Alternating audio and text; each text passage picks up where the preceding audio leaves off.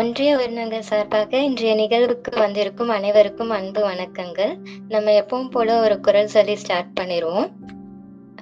உள்ளுவதெல்லாம் உள்ளல் மற்றது தள்ளினும் தள்ளாமை நீர்த்து. அதாவது நம்ம எண்ணங்களை வந்து எப்பவுமே நம்ம உயர்வா தான் வைக்கணும். நம்ம ஆசைப்பட்ட விஷயம் நமக்கு இப்போ நடக்கலைன்னா கூட நம்மளோட நம்பிக்கையை என்னைக்கும் நம்ம விட்டுறக்கூடாது. நம்ம கண்டினியூஸா எஃபோர்ட் போட்டு ஹார்ட் ஒர்க் பண்ணிட்டே இருந்தோம்னா அது கண்டிப்பா ஒரு நாள் நடக்கும். So keep your thoughts high aim high achieve high. இதுதான் அதோட வந்து மீனிங் ரொம்ப நன்றி அண்ணா வெற்றி செல்வன் அண்ணா. ரொம்ப நாள் கழிச்சு வந்திருக்கீங்க. நம்ம ஒரு ஃபேமிலி ஆயிட்டோம். ஏன்னா ஒரு பன்னெண்டு பதிமூணு ஸ்பேஸ் கண்டினியூஸா நம்ம காலநிலை மாற்றம் பத்தி பேசிட்டே இருந்தோம். அதுக்கப்புறம் ரொம்ப நாள் கழிச்சு அவங்க சந்திக்கிறதுல ரொம்ப சந்தோஷம். அண்ட் நீங்க தான் உண்மையிலே சொல்ல போனா எங்க எல்லாருக்கும் குட் எக்ஸாம்பிளா இருக்கீங்க அண்ணா. ஏன்னா எனக்கு ஒரு ஸ்பார்க் வர்றதுக்குமே நீங்க தான் காரணம். ஏன்னா உங்களை பார்த்து தான் சரி இவ்வளோ விஷயம் நடக்குது. நம்ம ஒரு சின்ன சேஞ்சா இருப்போம்னு சொல்லிட்டு தான் ஃபர்ஸ்ட் ஒரு சும்மா விளையாட்டுக்கு தான் நான் ட்ரெட் போட ஆரம்பிச்சேன். அடுத்து அதெல்லாம் பத்தி நான் படிக்க நான் ரிசர்ச் பண்ண கூகுள்ல இருந்து எடுக்க எனக்கே அதுக்குள்ள ரொம்ப ஆர்வமாயி இதை நம்ம உண்மையிலேயே சீரியஸா பண்ணணும்ன்ற மைண்ட் தாட் எனக்கு ஒரு அஞ்சு ஆறு நாளுக்கு அப்புறம் சேஞ்ச் ஆகி கண்டினியூஸா ஒரு த்ரீ தேர்ட்டி த்ரீ த்ரெட்ஸ் வந்து நான் கிளைமேட் சேஞ்ச்காண்டி போட்டேன். இதுக்கெல்லாம் இனிஷியேட்டிவ் யாருன்னு பார்த்தா கண்டிப்பா அது நீங்க தான் ஏன்னா இது அட்லீஸ்ட் பாக்குற ஒரு ரெண்டு மூணு பேருக்காவது ஓ இப்படிலாம் இருக்கா? அப்படின்னு சிலருக்கு அது எஜுகேட் ஆகும். சிலர் அதை அவங்க வீட்டுல போய் சொல்றப்போ கொஞ்சம் கொஞ்சம் அட்லீஸ்ட் ஒரு ஸ்மால் டிராப்ஸ் மாதிரியாவது ஒரு சேஞ்சஸ் கொண்டு வரலான்னதுக்கு நீங்க தான் நான் complete reason thank you so much அண்ணா. இன்னைக்கு நம்ம காலநிலை மாற்றமும் முதலாளித்துவம் பத்தியும் நம்ம பார்க்கலாம்.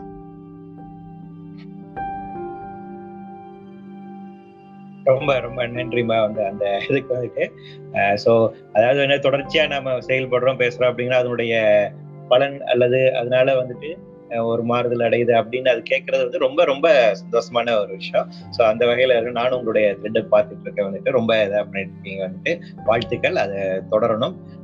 நீ குறிப்பிட்டது போல வந்து ரொம்ப நாள் கழிச்சு நாம வந்து திருப்பியும் இது பண்றோம். அது என்னன்னா ஏன்னா மழை காலம் ஆரம்பிக்க போகுது. ஸோ வழக்கமா வந்து இந்த டிவி நியூஸ் டிபேட்ஸ் அந்த நியூஸ் ஐட்டம்ஸ் எல்லாம் வந்து பாத்தீங்கன்னா இந்த மழை காலத்துல வந்து எங்களை கொஞ்சம் அதிகமா தேடுவாங்க. ஏன்னா அப்ப வந்து வெள்ளம் ஊருக்குள்ள பிரச்சனை இருக்குது. அப்ப என்ன பண்றது வாங்க அப்படின்னு ஸோ அந்த கடைசி ஒரு மூணு மாசம் கொஞ்சம் ஓரளவுக்கு பிஸியா இருப்போம். அதுக்கப்புறம் நம்மள ஆறு மாசம் யாரும் கண்டுக்கவே மாட்டாங்க. நான் பாட்டுல வெயில கிடப்போம். ஸோ அந்த வகையில அது புதிய விஷயம் இல்லை.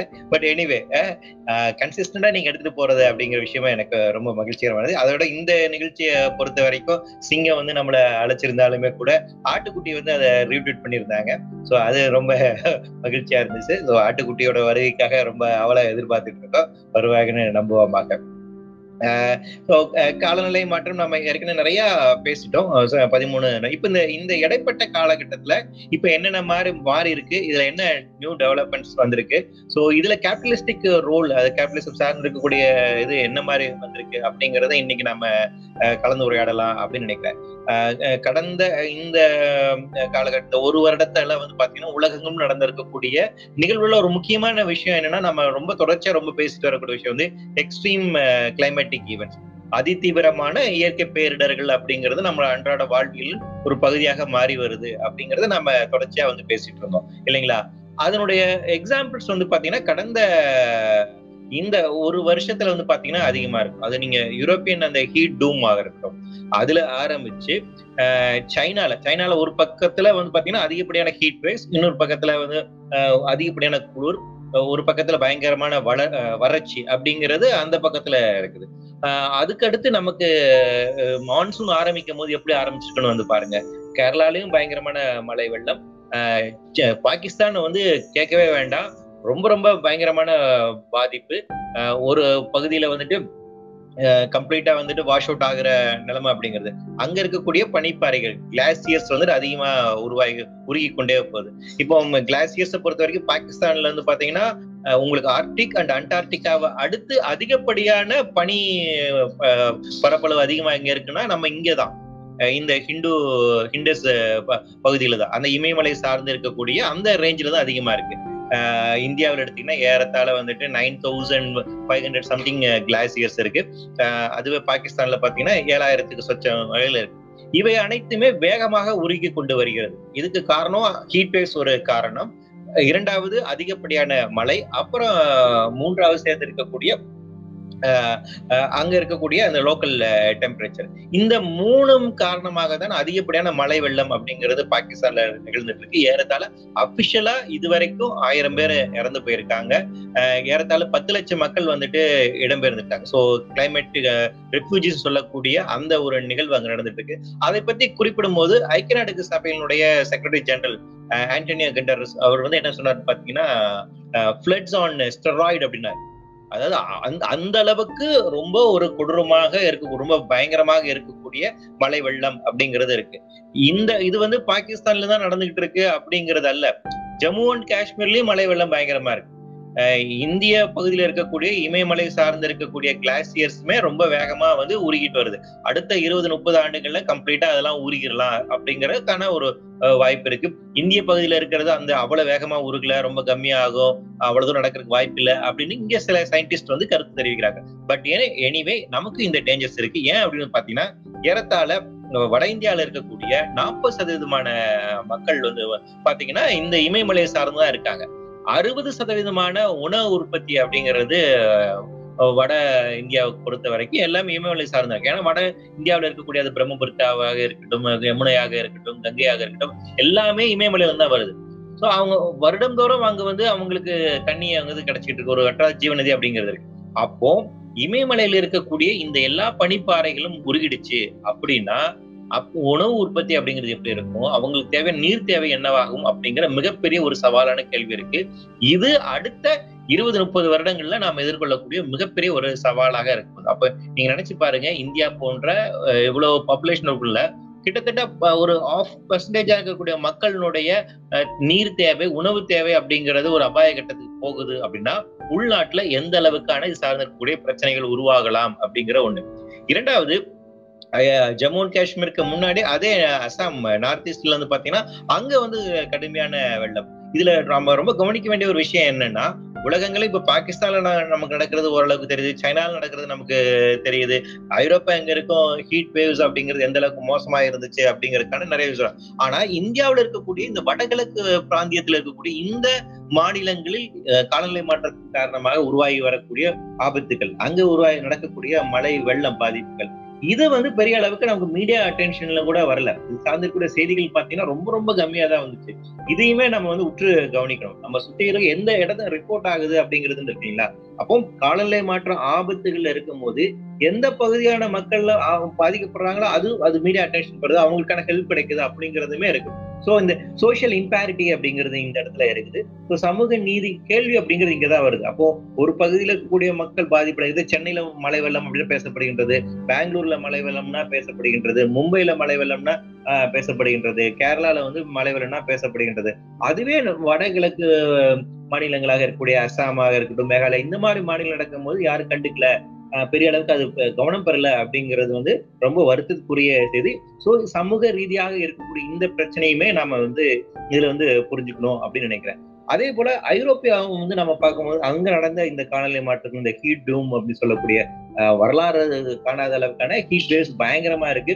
ஸ்பெயின்ல மட்டுமே ஏறதால ரெண்டாயிரம் பேர் இறந்து போயிருக்காங்க. வந்து டெம்பரேச்சர் வந்து அந்த அளவுக்கு கடுமையா வந்து ரெக்கார்ட் ஆயிருக்கு. இது வரைக்கும் பிரிட்டிஷ் அவங்க நாடுகள்ல வந்து பாத்தீங்கன்னா அவங்க என்னைக்குமே வந்துட்டு ஒரு ஏர் கூலர் வந்துட்டு பயன்படுத்தாத ஒரு கண்ட்ரி அவங்களுக்கு ஏர் கூலரே தேவையில்லை. ஏன்னா அவங்க அந்த அளவுக்கு குளிர் தன்மை இருக்கக்கூடிய ஒரு நாடு.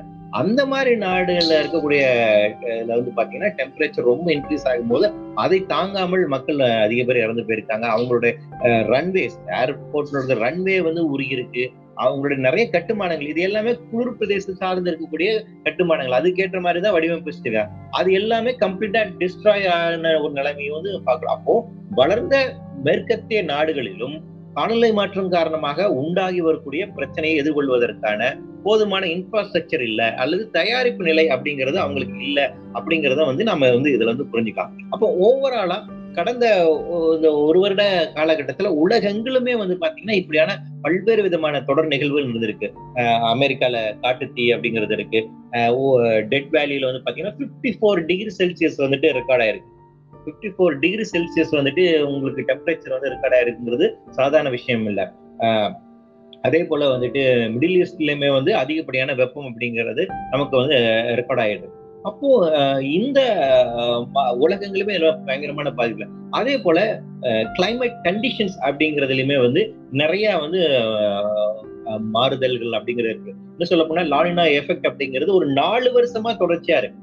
நமக்கு இந்த டிராபிக்கல் ரீஜன்ல இந்தியன் ஓஷன் ஒட்டி இந்த ஆஸ்திரேலியா ஒட்டி இருக்கக்கூடிய அந்த டிராபிக்கல் ரீஜன் அங்கிருந்து நமக்கு அந்த பெசிபிக் வரைக்கும் இருக்கக்கூடிய அந்த ரீஜன்ல இந்த லானினா இல்லினா எஃபெக்ட் அப்படிங்கிறது நமக்கு எப்பவுமே இருக்கும். இது ஆறு மாசத்துக்கு ஒரு வாட்டியோ அல்லது வருடத்துக்கு ஒரு வாட்டியோ அப்படிங்கிறது மாறுதல் அடையும். ஆனால் கடந்த நாலு வருடங்களாக தொடர்ச்சியாக லாலினா எஃபெக்ட் இருந்துட்டே இருக்கு. இந்த லானினா எஃபெக்ட் இருக்கும் போது வழக்கமா இது வந்து நமக்கு குளிரை தான் அதிகமா கொண்டு வரும் அப்படிங்கறதா இது இதுகால வரைக்கும் இருந்த ஒரு ப்ரிடிக்ஷனா இருக்கு. ஆனா இந்த முறை இந்த லானினா எஃபெக்ட் அப்படிங்கிறது அதிகப்படியான ஹீட்டை வந்து நமக்கு வந்து கொடுத்துட்டு இருக்கு. அதிகப்படியான டெம்பரேச்சர் இன்க்ரீஸ் காரணமாக இருக்கு. மெரின் டெம்பரேச்சர் அப்படிங்கிறது பயங்கரமா இன்க்ரீஸ் ஆகிறது ஒரு காரணம் அப்ப இந்த மாறுதல் அடைஞ்சிருக்கு இல்லைங்களா? அது மிகப்பெரிய ஒரு அஹ், ஒரு பெரிய அபாயமாக பார்க்கப்படுகிறது. அதே போல மான்சூன் இந்த இடத்துல இந்த வருஷம் நமக்கு உருவான மான்சூன் எந்த அளவுக்கு பிரச்சனையா இருந்திருக்குன்னு பாத்தீங்கன்னா இந்த வருஷம் இது மான்சூன் வந்து எல்லா பகுதியிலுமே அது கேரளாவாக இருக்கட்டும் தமிழ்நாடாக இருக்கட்டும் வட அஹ், ஆந்திராவாக இருக்கட்டும் கர்நாடகா பாகிஸ்தான் எல்லாத்துலயுமே வந்து பாத்தீங்கன்னா மான்சூன் வந்துட்டு பயங்கர எக்ஸ்ட்ரீமா இருக்கு. ஷார்ட் ஃபால் ரெயின்ஃபால கொண்டு வந்திருக்கு. Extreme short fall short rainfall அப்படிங்கறது தான் கொண்டு வந்திருக்கு. அப்ப என்னன்னா குறைந்த காலத்தில் அதிகப்படியான மழையை கொட்டு கொண்டு வரக்கூடிய ஒரு மான்சூனா நமக்கு உருவாயிருக்கு. நமக்கு வந்து ஆடிப்பட்டம் தேடி விதைக்கணும் அப்படிங்கிற இந்த பழமொழியை நம்ம கேட்டிருப்போம். ஆஹ் ஆடி மாச காத்துக்கு அம்மி நகர் இந்த மாதிரியான அப்ப நம்மளுடைய பல ஒரு பாரம்பரியமான ஒரு அறிவாண்மை இருக்கு இல்லைங்களா? ஒரு இண்டிஜினியஸ் நாலேஜ் வெதர் ப்ரிடிக்ட் பண்ணக்கூடிய ஒரு சிஸ்டம் தொடர்ச்சியாக நம்ம இந்த நம்ம சுத்தி இருக்கக்கூடிய இயல்பு நிலை அறிந்து அதற்கேற்ற அளவுக்கு நம்மளுடைய பயிர் செய்யக்கூடிய முறை நம்மளுடைய விவசாய முறை இதுக்கெல்லாம் நம்ம ஒரு அனுமானங்கள் வச்சிருக்கிறோம். இல்லைங்களா? அதன் அடிப்படையில தான் நம்ம இருக்கோம். ஸோ இந்த மாசம் இப்படித்தான் இருக்கும் இந்த மாசம் இப்படிதான் இருக்கும். நமக்கு வந்து மழை வந்து மூணு மாசம் இருக்கும். பருவமழை அப்படிங்கிறது நமக்கு இப்ப ஆரம்பிச்சு அப்படி வந்து உங்களுக்கு வந்து இருக்கும். அக்டோபர் நவம்பர் வரைக்கும் நமக்கு இருக்கும். அப்படிங்கிறது செப்டம்பர் அக்டோபர் நவம்பர் அப்படிங்கிறது நமக்கு மழை காலம். அஹ் டிசம்பர் நமக்கு வந்து குளிர்காலம். மே ஜூன் வெயில் அப்படின்னு இது வந்து ஒரு கடந்த ஒரு பத்தாயிரம் வருடங்களாக ஒரு சமநிலையில இருந்து ஒரு விஷயமா இருக்கு. ஆனா இன்னைக்கு இந்த மலையினுடைய தன்மை அப்படிங்கிறது மாறிட்டு இருக்கு அது நம்ம அன்றாட வாழ்வியல் ஒரு பகுதியாயிட்டு இருக்கு இது நம்ம இப்ப கண்கூடா பார்க்க ஆரம்பிச்சிட்டோம். ஸோ கிளைமேட் சேஞ்சுக்கான எக்ஸாம்பிள்ஸ் அப்படிங்கிறத இப்ப நேரடியாக நம்ம பார்க்க ஆரம்பிச்சிட்டோம். நம்ம டே டு டே லைஃப்ல அது வந்து ஒரு பார்ட்டா மாறிட்டு வருது. இதுதான் நம்ம காரணம் கடந்த ஒரு பத்து வருடங்களுக்கு முன்பாக நம்ம பேசிட்டு இருக்கும்போது எதிர்காலம் இப்படி இருக்க போது இப்படி இருக்க போதுன்னு பேசிட்டு இருந்தோம். கடந்த ரெண்டு மூணு வருஷங்கள்ல வந்துட்டு நமக்கான ஆபத்துகள் இப்படி ஆரம்பிச்சிருச்சு அப்படின்னு நம்ம வந்து பேசிட்டு இருக்கோம். இன்னைக்கு நமக்கு அது வாழ்வியலாக மாறிட்டு இருக்கு நம்மளோட வாழ்வியல்னு ஒரு பகுதியாக ஆகி கொண்டிருக்கிறது அப்படிங்கிற இந்த உண்மையை நம்ம தெரிஞ்சுக்கிட்டு நம்ம சுத்தி இருக்கக்கூடிய இந்த நிகழ்வுகள்ல பார்க்கணும். அதில் நாம தெரிஞ்சு கொள்ள வேண்டிய விஷயங்கள் என்னன்னா இது நாள் வரைக்கும் நம்ம அறிந்த இந்த கட்டமைப்புகள். லாரினா எஃபெக்ட் நான் சொன்ன மாதிரி இருக்கும் மான்சூனுடைய ஒரு தன்மையாக இவை பெரிய அளவில் மாறுதல் அடைஞ்சிருக்கு இந்த மான்சூன் வந்து நமக்கு எப்படி வந்து மழை வெள்ளத்தை உங்க பாகிஸ்தான்ல உருவாக்கி இருக்கோ அதே போல உங்களுக்கு இங்க யூரோப்ல வந்துட்டு அதிகப்படியான அந்த ஹீட்டும் ஹீட் டூம் உருவாகுவதற்கு ஒரு முக்கியமான காரணியாக என்ன இருந்துச்சு அப்படின்னு வந்து பாத்தீங்கன்னா அங்க வந்துட்டு அட்லாண்டிக் மெரிட்டோரியன் ஓஷன் கரண்ட் அப்படிங்கிற ஒரு சிஸ்டம் இருக்குது. அது ஒரு இயற்கையா நடக்கக்கூடிய அந்த அந்த சிஸ்டம் அப்படிங்கிறது அட்மாஸ்பரிக் சிஸ்டத்தோட சேர்ந்து இயங்கக்கூடிய ஒரு அமைப்பு முறை இயற்கையாக இயங்கக்கூடிய ஒரு அமைப்பு முறை. இப்போ இந்த அட்லாண்டிக் மல்டிவரன் ஓஷன் கரண்ட்ல நிகழ்ந்த ஒரு மாற்றம் அது ஏன் அந்த மாற்றம் நிகழ்ந்துச்சுன்னா மெரின் டெம்பரேச்சர் வாங்க பயங்கரமா இன்க்ரீஸ் ஆயிட்டு இருக்கு நண்பர்களே உங்களுக்கு எல்லாம் தெரியும் ஆஹ் சூரியன்ல இருந்து வரக்கூடிய சூரிய கதிர்கள் அதை வந்து அதிகமா கடல் தான் வந்து உள்வாகுது அந்த ஹீட்டையுமே கடல் தான் உள்வாங்குது. அதே போல கார்பன் டை ஆக்சைடு அதிகமா மனித சமூகம் சரி இயற்கையாக வரக்கூடிய கார்பன் டை ஆக்சைடையும் அதிகமாக உள்வாங்கக்கூடிய ஒரு வேலையுமே கடல் தான் செய்யுது. அப்ப கடல் அப்படிங்கிறது பயங்கரமான இந்த ஹீட்டை வந்து உள்வாங்கக்கூடிய ஒரு ஒரு அப்ஜெக்டாக இருந்துட்டு தொடர்ச்சியான அதிகப்படியான இந்த மெரின் டெம்பரேச்சர் ஹீட் ஆகிறது காரணமாக என்ன ஆகுதுன்னு பாத்தீங்கன்னா உங்களுக்கு ஆர்டிக் பகுதியில் இருக்கக்கூடிய பனிப்பாறைகள் உருகக்கூடிய தன்மை அப்படிங்கிறது அதிகரிச்சுட்டே வருது. ஒவ்வொரு பத்து வருஷத்துக்கும் அதனுடைய உருகும் தன்மை அப்படிங்கிறது ரொம்ப வேகம் எடுத்துட்டே வருது. அடுத்த ஒரு இருபது முப்பது வருடங்கள்ல பெரும்பான்மையான ஐஸ் வந்து நமக்கு அங்க உருகிடலாம் அப்படிங்கிற ஒரு ஆபத்து இருக்கு. ஆர்டிக் பகுதியில இது ஒரு மிகப்பெரிய ஒரு பிரச்சனையா இருக்கு. இப்படி பனிப்பாறை பயங்கரமா உருகுவதன் காரணமாக அந்த பகுதியில் இருக்கக்கூடிய அந்த நீரோட்டம் கடல் நீரோட்டம் அப்படிங்கிறது மாறுதல் அடைஞ்சிருக்கு. இந்த கடல் மின் நீரோட்டம் மாறுதல் அடைகிறதுனால அட்மாஸ்பியரிக்ல அதனுடைய செயின் ரியாக்ஷனால என்ன ஆகுதுன்னா அந்த இடத்துல ஜெட் ஸ்ட்ரீம்ஸ் அப்படின்னு வந்து சொல்லுவாங்க. அந்த பகுதியில வந்துட்டு மேல போலார் ஒர்டெக்ஸ் அப்படின்னு ஒரு ஒரு ஒரு இயற்கையாக இயங்கக்கூடிய ஒரு வெதர் பேட்டர்ன் சிஸ்டம் ஒன்று இருக்குது. அது வந்து டிஸ்டர்ப் ஆகும் அப்ப அந்த ஜெட் ஸ்ட்ரீம்ஸ் அப்படிங்கிறது உங்களுக்கு டிஸ்டர்ப் ஆகிறது காரணமாக அதிகப்படியான ஹீட் வேவ்ஸை வந்து அது உருவாக்குது. அது ஐரோப்பாவெங்கும் பரகுது உங்களுக்கு ஐரோப்பாவில் ஏன் அதிகமான இந்த ஹீட் வேவ்ஸ் உருவாச்சு? அப்படிங்கிற காரணம் என்னன்னா இந்த மெரின் டெம்பரேச்சரோட இன்க்ரீஸ் அதன் காரணமாக ஐஸ் மெல்டிங் அதன் காரணமாக ஏற்படக்கூடிய அட்லாண்டிக் மெல்டர் ஓஷன் கரண்ட்ல ஏற்படைய மாறுதல் அதன் காரணமாக உருவாகக்கூடிய ஜெட் ஸ்ட்ரீம்ஸ் அதன் காரணமாக ஹீட் வேவ்ஸ் உருவாகுது.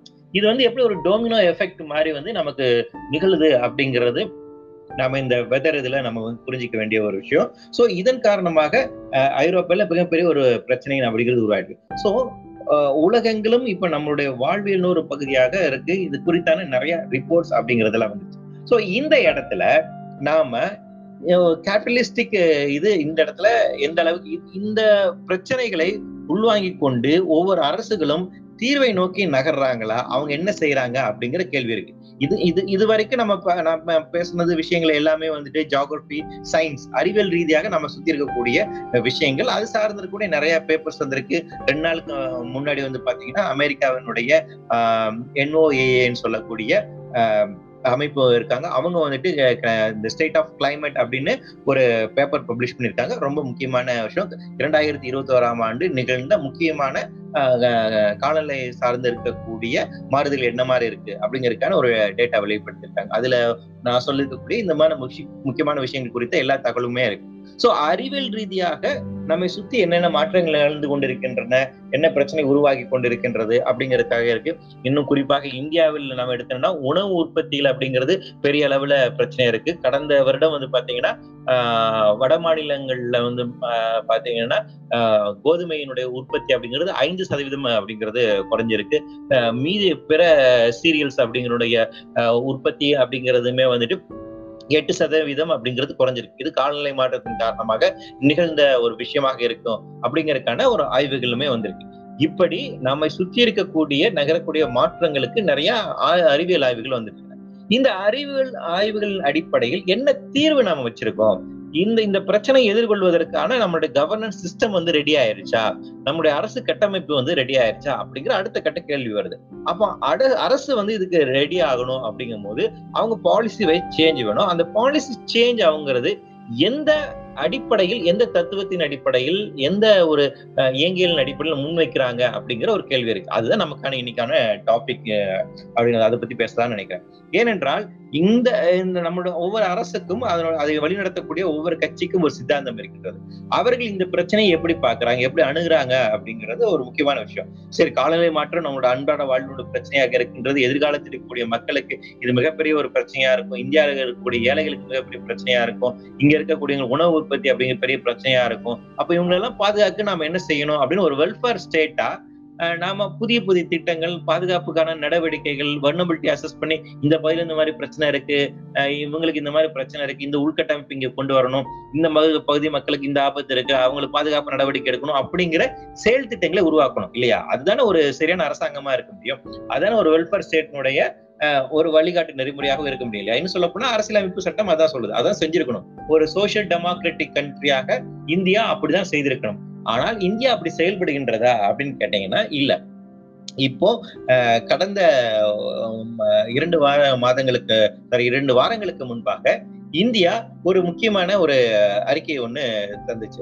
ஐக்கிய நாடுகள் சபை இருக்கக்கூடிய அந்த பாரிஸ் அக்ரிமெண்ட் இருக்கு இல்லைங்களா? ஆன்லை மாற்றம் தொடர்பான பாரிஸ் அக்ரிமெண்ட் அந்த பாரிஸ் அக்ரிமெண்ட்ல இந்தியா தன்னுடைய நேஷனல் டிட்டர்மைன் கான்ட்ரிபியூஷன் அப்படிங்கறதுக்கான ஒரு டாக்குமெண்ட் வந்து கொடுத்துருக்காங்க. அது என்னன்னா காலநிலை மாற்றம் தொடர்பாக இந்தியா என்னென்ன நடவடிக்கை மேற்கொள்ள போகிறது நாங்க இதெல்லாம் செய்ய போறோம் அப்படிங்கிறது ஐக்கிய நாடுகள் சபையிட்ட தெரிவிக்கணும். அது பாரிஸ் அக்ரிமெண்ட் படி நாம தெரிவிக்கணும். அதுக்கான ஒரு டாக்குமெண்ட்டை வந்து தந்திருக்காங்க. இந்த இந்தியா என்னென்ன செய்ய போகுது அப்படிங்கிறத கடந்த பிப்ரவரி மாதம் கிளாஸ்கோ ஐக்கிய இது சாரி இங்கிலாந்துல இருக்கக்கூடிய கிளாஸ்கோ. அந்த அந்த ஊர்ல நடந்த ஒரு மாநாடு கான்ஃபரன்ஸ் ஆஃப் பார்ட்டிஸ் அப்படிங்கக்கூடிய காலநிலை தொடர்பான அந்த ஒரு மாநாடுல பிரதமர் மோடி அவர்கள் பங்கெடுத்துக் கொண்டார். பங்கெடுத்து அங்க வந்து பஞ்சாமிரதம் அப்படிங்கிற ஒரு தலைப்புல ஐந்து அம்ச கோரிக்கைகளை வந்து அவர் வந்து வலியுறுத்தார் இந்தியா உலகுக்கு அறிவித்துக் கொண்டது. இந்த மாதிரி காலநிலை மாற்றத்தை எதிர்கொள்வதற்காக இந்த அஞ்சு விஷயங்களை செய்வோம். வழக்கமா இந்தியால வந்து அவர் வட சொல்ற மாதிரி அங்க கிளாஸ்கோ மாநாட்டுல போயிட்டு பஞ்சாமிரதம் அப்படிங்கிற பேர்ல ஒரு அஞ்சு கொள்கையை வந்து அறிவிச்சார். என்னென்ன கொள்கைன்னா இரண்டாயிரத்தி எழுபதாம் ஆண்டுல வந்து பாத்தீங்கன்னா இந்தியா வந்து நெட் ஜீரோ கார்பன் எமிஷனை அட்டைன் பண்ணிடும் அப்படின்னுங்கிறது ஒண்ணு. அடுத்த இரண்டாயிரத்தி முப்பதாம் ஆண்டுல வந்து பாத்தீங்கன்னா ஃபைவ் ஹண்ட்ரட் கிகாவாட்ஸுக்கான ரினியூபிள் எனர்ஜி நோக்கி இந்தியா வந்து நகர்ந்துரும். தற்போது இருக்கக்கூடிய கார்பன் எமிஷன்ல பிப்டி பர்சன்டேஜ் வந்துட்டு நம்ம டுவெண்ட்டி தேர்ட்ல வந்துட்டு குறைச்சிருவோம். அப்படிங்கிற இந்த உள்ளம்சம் அதே போல ஃபாரஸ்ட் கவர்ஸை வந்துட்டு இருபத்தி மூணு சதவீதத்தை இன்னும் இன்னும் அதிகப்படுத்துவோம். அப்படிங்கிற மாதிரி ஒரு அஞ்சு விஷயங்களை வந்து சொன்னார். நான் ஏன் வந்து இதை வந்து பஞ்சாமிரதம் அப்படின்னு வந்து சொன்னேன்னா இப்ப நீங்க போய் கிளாஸ்கோ மாநாட்டுல வீராப்பா வந்து இதை வந்து பேசிட்டீங்க. இதை நான் செய்யறீங்கன்னு. அப்போ உள்நாட்டுல வந்து நம்ம இங்க நாடாளுமன்றத்துக்கு இது குறித்தான விவாதம் நடந்து இதுக்கு ஒரு பாலிசியை வந்து அவங்க மேக் பண்ணிருக்கணும் இல்லையா? ஒரு பாலிசியை வந்து அறிவிச்சிருக்கணும் இல்லையா? அதுதானே சரியான விஷயமா இருக்க முடியும். ஆனா இங்க வந்து அவங்க என்ன பண்ணாங்கன்னா ரெண்டே ரெண்டு அந்த அஞ்சுல ரெண்டு மட்டும் நடைமுறைப்படுத்துவதற்கான கேபினட் கிளியரன்ஸ் கொடுத்த ஒரு நோட்டிபிகேஷனை ஃபர்ஸ்ட் ரிலீஸ் பண்ணாங்க. அதன் அடிப்படையில புதிய என்டிசின்னு சொல்லக்கூடிய நேஷனல் டிட்டர்மெண்ட் கான்ட்ரிபியூஷன் ஒரு டாக்குமெண்ட் ரெடி பண்ணி இப்ப ஐக்கிய நாடுகள் சப்மிட் வழக்கமா நம்ம ஊர் ஸ்டைல அல்வா கொடுக்குற மாதிரி இவங்க பஞ்சாமிரதம் கொடுத்துருக்காங்க. அதுதான் நம்ம இதுல வந்து புரிஞ்சுக்கணும். என்னன்னா நீங்க ஒரு அஞ்சு கோல் சொல்றீங்க. அஞ்சு கோல்ல வந்து ஒண்ணு வந்து இரண்டாயிரத்தி எழுபதாம் ஆண்டுக்குள்ளாக இந்தியா வந்து நெட் ஜீரோ எமிஷன் உள்ள கண்ட்ரியா வந்து மாறிடும் அப்படின்னு சொல்றீங்க. அப்போ அதற்கான நீங்க ஒரு மெத்தடாலஜி எவால்வ் பண்ண முடியாது சரி இந்தியாவில் நாங்க இந்தந்த செக்டர்ஸ்ல இருக்கக்கூடிய கிரீன் ஹவுஸ் கேஸ் எமிஷன்ஸ் குறைக்கிறதுக்கு இந்த நடவடிக்கை மேற்கொள்ள போறோம். இப்படி பண்ண போறோம் அப்படி சொல்லணும் இல்லையா? அப்படி எந்த விஷயங்கள்லயுமே இந்த பட்ஜெட்லயும் சரி கடந்த பட்ஜெட்லயும் ஒண்ணுமே சொல்லல. அதுக்கு பதிலாக என்ன சொன்னாங்க அப்படின்னு வந்து பாத்தீங்கன்னா one one set one energy அப்படிங்க ஒன் வேர்ல்டு அப்படிங்கிற ஒரு கான்செப்டை வந்துட்டு கிளாஸ்கோ மாநாடுல வந்து மோடி அவர்கள் வந்துட்டு பேசினாரு. ஒரே ஒரு சூரியன் ஒரே ஒரு எனர்ஜி அப்படின்ட்டு. நம்ம நான் கூட ஏதோ பாஷா படம் டைலாக்கோ அப்படின்னு நினைச்சேன். அப்படி அல்ல அந்த ஒரே ஒரு சூரியன் அப்படின்னுங்கிறது அவங்க பொறுத்த வரைக்கும் யாரு அப்படின்னு பாத்தீங்கன்னா அதானி. அதாவது என்னன்னா இங்கதான் நமக்கு கேபிட்டலிஸ்டிக் ப்ரொடக்ஷன் சிஸ்டம் அல்லது கேபிட்டலிஸ்ட் பிலாசபி எப்படி வேலை செய்யுதுன்னு பாருங்க. நண்பர்களே நம்மளை சுத்தி எவ்வளவு பிரச்சனை நடந்துட்டு இருக்கு. பாகிஸ்தான்ல ஆயிரம் பேர் இறந்து போயிட்டாங்க. ஐரோப்பால ரெண்டாயிரத்துக்கு அதிகமான பேர் இறந்து போயிருக்காங்க அசாம்ல வந்துட்டு பாத்தீங்கன்னா அங்க நூறு நூறுக்கும் அதிகமான நபர்கள் இறந்து போயிருக்காங்க. இப்படி காலநிலை மாற்றங்கள் காரணமாக நாம உயிர்களை வந்து பலி கொடுத்து வருகிறோம். அங்கங்க மனித அவலங்கள் நிகழ்ந்து கொண்டிருக்கிறது. இந்த ஒரு பிரச்சனைய இதை மனிதாவுள்ள ஒருத்தர் என்ன நம்ம யோசிப்பா? சரி இவங்க எப்படியாச்சும் காப்பாத்துக்கு என்ன பண்ணணும்? அப்படிதான் நினைப்போம். ஒரு கவர்னன்ஸ்ல இருக்கக்கூடிய ஒரு தலைவனுடைய பண்பு என்னவாக இருக்கும்? அப்படிதான் யோசிக்கிறோம். ஆனால் அப்படி யோசிக்காமல் இந்த ஆபத்தில் கூட நாம எப்படி லாபம் சம்பாதிப்பது? இதை எப்படி வணிகமாக மாற்றுவது என்று சிந்திக்கிறார்கள்.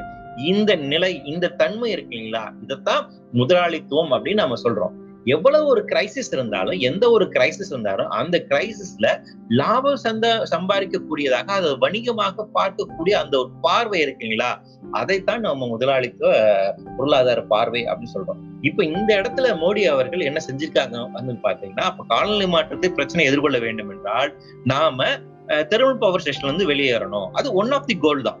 அது மட்டுமே போதாது. ஆனா இதை மட்டும்தான் இந்தியா இப்போ தொடர்ச்சியா வந்து பேசுது. தெர்மல் பவர் ஸ்டேஷன்ல இருந்து வெளியேறி ரினியூவல் நோக்கி நாம நகரணும் அப்படின்னு சொல்றாங்க. சரி ரைட் ரினியூவல் நோக்கி எனர்ஜி நோக்கி நீங்க நகர்றது அப்படிங்கிறது நல்ல விஷயம் தான் ரினியூவல் எனர்ஜி அப்படிங்கிறது பொறுத்த வரைக்கும் நமக்கு விண்ட் எனர்ஜி இருக்கு சோலார் எனர்ஜி அப்படிங்கிறது இருக்கு. குறைஞ்ச சின்ன அளவிலான இருக்கக்கூடிய ஹைட்ரோ ஹைட்ரோ பவர் ஸ்டேஷன் நம்ம சொல்லலாம். அதாவது நூறு மெகாவாட்ஸ்க்கு ஐம்பது மெகாவாட்ஸ்க்கு கம்மியா இருக்கக்கூடிய இந்த இது. இதெல்லாமே வந்து வந்து பாத்தீங்கன்னா ரினியூவல் எனர்ஜி அப்படிங்கிறது தான். ஆனா இந்த ரினியூவல் எனர்ஜியில இந்த one sun one energy one world அப்படிங்கிற இந்த ஒரு முழக்கத்தை முன் வச்சு உலகங்களும் சோலார் பவர்ஸை வந்துட்டு அதிகப்படுத்துவதற்கான முன்னெடுப்புகளை செய்வது அப்படின்னு இந்தியா வந்து அறிவிச்சிருக்கு. இந்த ஏன் பண்றாங்கன்னு பாத்தீங்கன்னா இந்த சோலார் எனர்ஜி உற்பத்தியில வந்து பாத்தீங்கன்னா அதானி குழுமம் இப்ப ரொம்ப வேகமா இருக்காங்க. இந்த திட்டத்தை அறிவிப்பதற்கு ஆறு மாசத்துக்கு முன்னாடியே அதானி ரெடி ஆகுது. அவங்களுடைய ரினியூபிள் கம்பெனி ஒன்று லான்ச் பண்றாங்க. ஒரு கிரீன் பிரைவேட் கம்பெனியா அவங்க வந்து லான்ச் பண்றாங்க. நண்பர்கள் உங்களுக்கு தெரிஞ்சிருக்கும் சில மாதங்களுக்கு முன்பாக ஸ்ரீலங்கால இருக்கக்கூடிய அந்த நாட்டினுடைய பவர் டைரக்டர் வந்து என்ன சொன்னாருன்னா அதானியினுடைய விண்ட் எனர்ஜியை வாங்குவதற்காக அழுத்தங்கள் இந்தியா மூலமாக தரப்பட்டது அப்படின்னு ஒரு கருத்து சொன்னாரு. அப்ப எந்த அளவுக்கு இவங்க ப்ரொமோட் பண்றாங்க அப்படிங்கறது வந்து பாருங்க.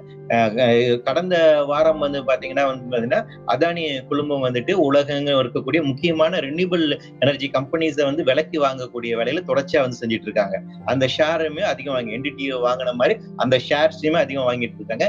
கிரீன் கிரீன் ஹைட்ரஜன் அப்படிங்கிற ஒரு விஷயம் இருக்கு. அந்த பாலிசியுமே இருக்குது. அதை பத்தி கூட பேசுவோம். அது சார்ந்து இருக்கக்கூடிய கம்பெனியுமே வந்துட்டு இவங்க வாங்கி அந்த அந்த தொழில்நுட்பம் சார்ந்து இருக்கக்கூடிய வேலையை செய்றாங்க. அப்ப என்னன்னா காலநிலை மாற்றம் பிரச்சனை அதை எதிர்கொள்வதற்கு தெர்மல் பவர் ஸ்டேஷன்ல இருந்து நீங்க வெளியே வரணும். ஆஹ் நமக்கு மின்சாரம் தேவை மின்சார உற்பத்தி தேவை. அந்த மின்சார உற்பத்தி அப்படிங்கிறது ரினியூபிள் நோக்கி செய்யணும் அப்படிங்கறதுல எந்த விதமான மாற்றம் இல்லை. அந்த ரினியூபிள் அப்படிங்கிறது ஒரு சஸ்டைனபிளா இருக்கணும். அது வந்து பொதுத்துறை மூலமாக சாத்தியப்படுத்த முடியும். இன்னும் மக்களுக்கு நாம வந்து எளிமையாக கொடுக்கலாம். விவசாயிகளுக்கு நீங்களே கொடுத்து நீங்களே உற்பத்தி பண்ணுங்க சொல்லலாம். ஒவ்வொரு பெரிய பெரிய மால்லையுமே நீங்க உங்களுக்கு தேவையான மின்சாரத்தை உற்பத்தி செய்து கொள்ளுங்கள் அப்படின்னு அறிவித்தலாம் இந்த மாதிரி ஜிஓஸ் நடைமுறை இதெல்லாம் ஏற்கனவே இருந்துச்சு. ஆனா அதை இல்லாமல் தனியாரிடம் கொடுத்து அதானி போன்ற பெருநிறுவனம் தனியாரிடம் கொடுத்து அவர்கள் ரினியூபிள் மூலமா எனர்ஜியை உற்பத்தி செய்வாங்க எலக்ட்ரிசிட்டியை உற்பத்தி பண்ணுவாங்க.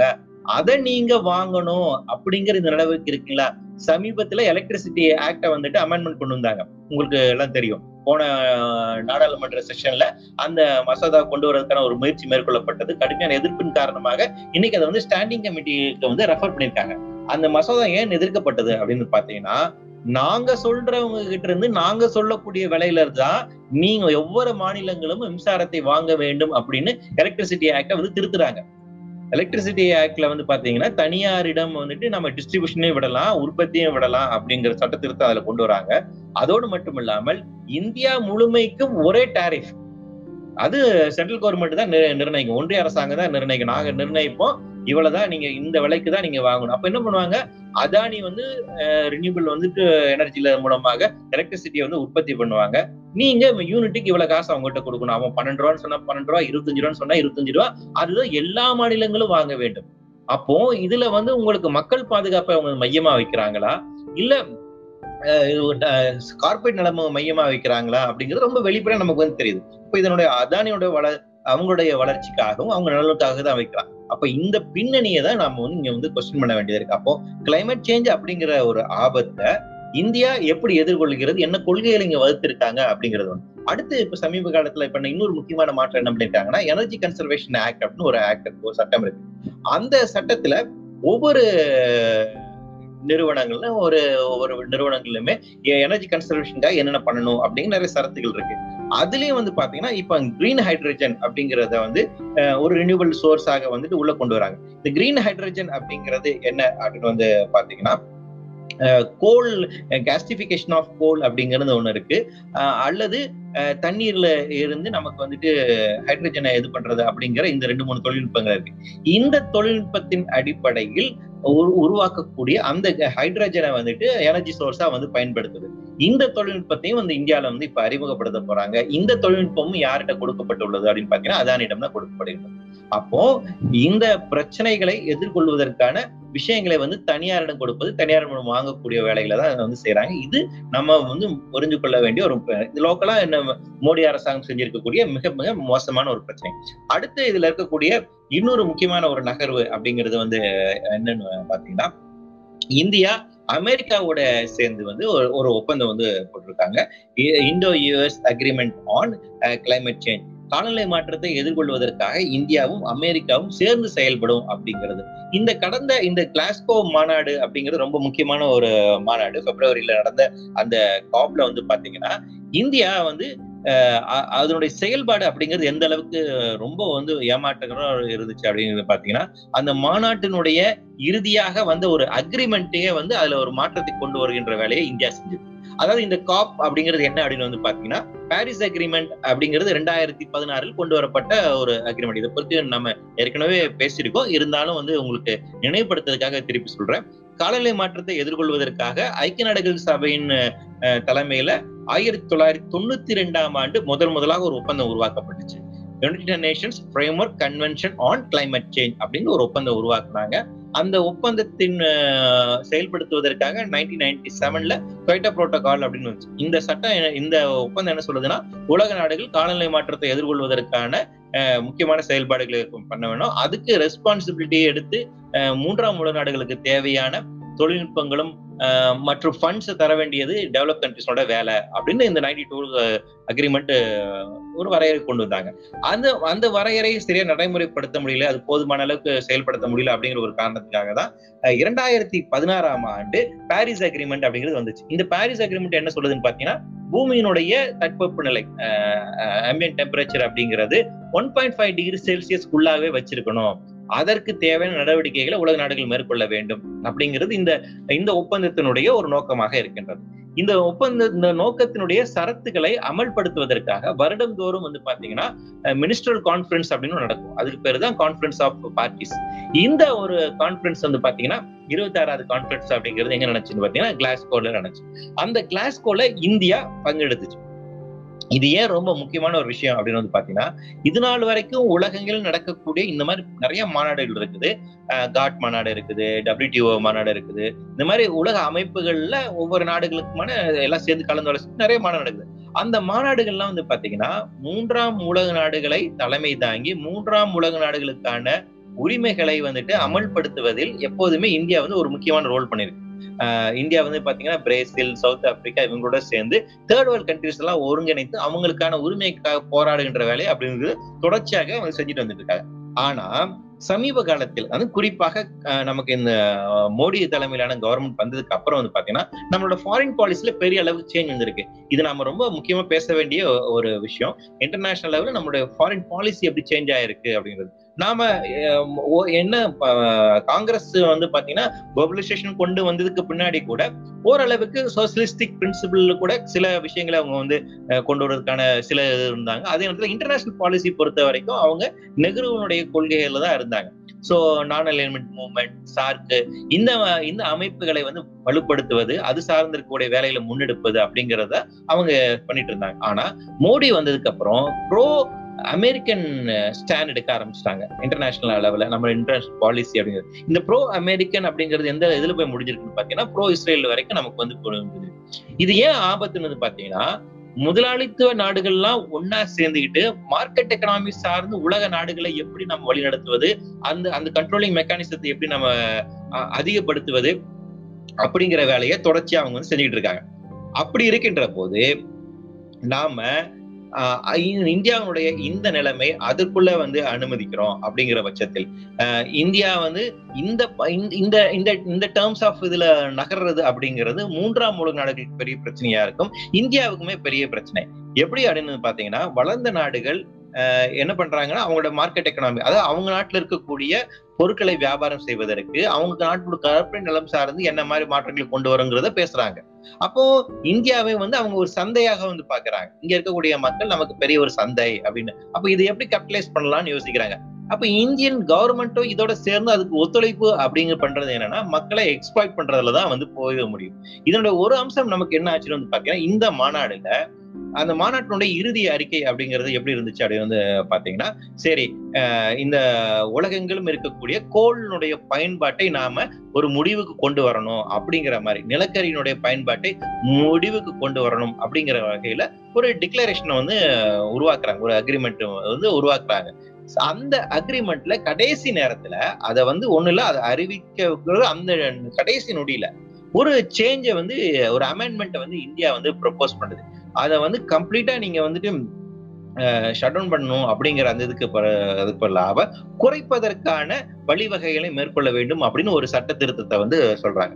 அப்படின்னா என்னன்னா ஃபேஸ் அவுட் அப்படிங்கிற ஒரு வார்த்தை வந்துட்டு இருந்துச்சு. அதுக்கு பதிலாக ஸ்லோ டவுன் அப்படிங்கிற வார்த்தையை வந்து இந்தியா வந்து ஒரு அமெண்ட்மெண்ட்டா சொல்லுது.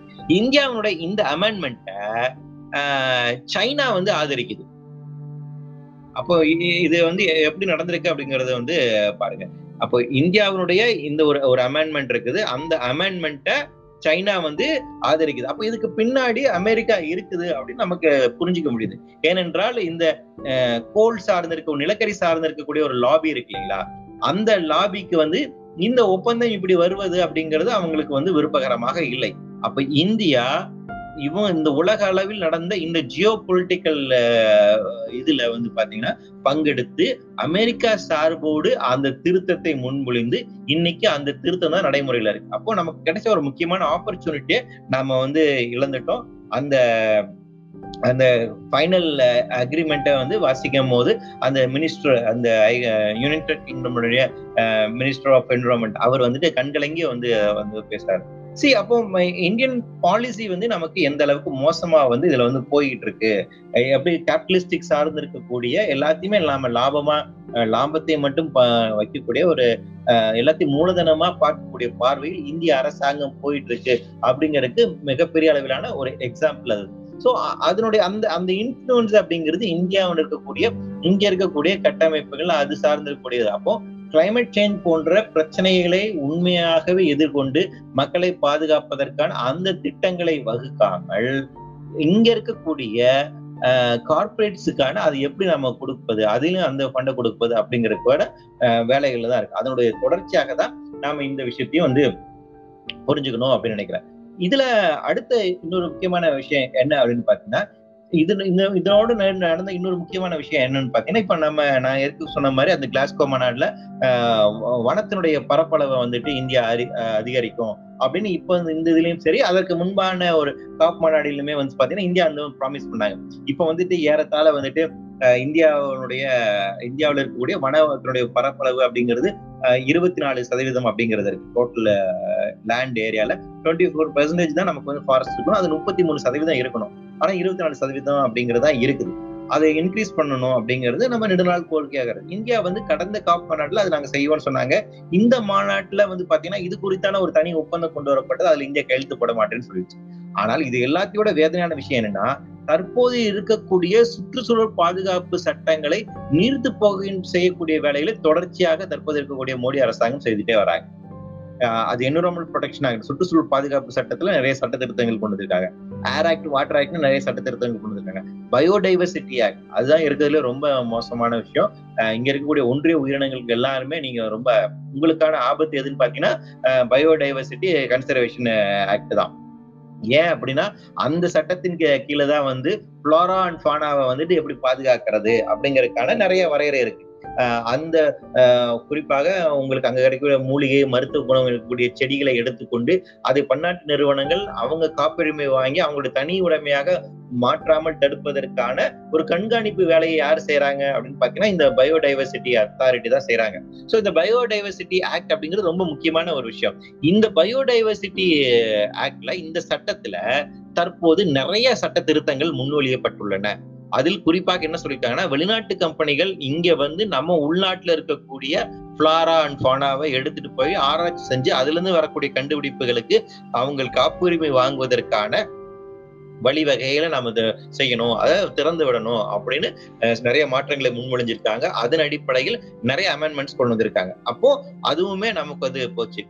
கோஸ்டல் ரெகுலேஷன் ஜோன் அப்படிங்கிறது கடலோர பகுதியில பாதுகாப்பதற்கான இருக்கக்கூடிய சட்டத்தையுமே வந்து திருத்த வந்து புதிய சட்டத்தை நடைமுறைப்படுத்துவதற்கான வேலைகளுமே செஞ்சுக்கிட்டு இருக்காங்க. நம்ம டுவெண்ட்டி டுவெண்ட்டில இஏக்கு எதிராக பயங்கரமா போராடணும் இல்லையா?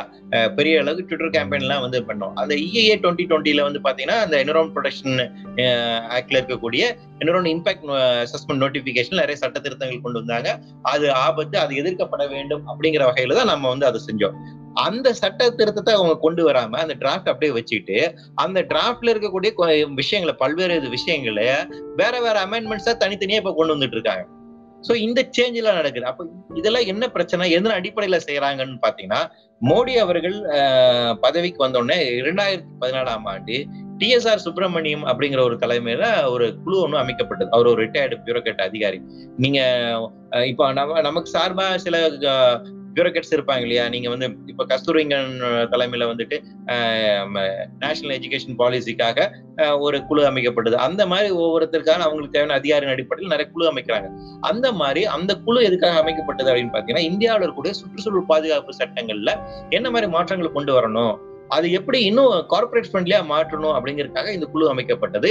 அந்த குழுவினுடைய பரிந்துரையை வந்து பார்லிமெண்ட் ஸ்டாண்டிங் கமிட்டி முன்னாடி வைக்கப்பட்டுச்சு. பார்லிமெண்ட் ஸ்டாண்டிங் கமிட்டி ரொம்ப தெளிவா சொன்னாங்க. இந்த குழுவினுடைய பரிந்துரையை நம்ம அமல்படுத்தினோம்னா இந்தியாவில் சுற்றுச்சூழல் பாதுகாப்புங்கிறது இல்லாமல் போயிடும்.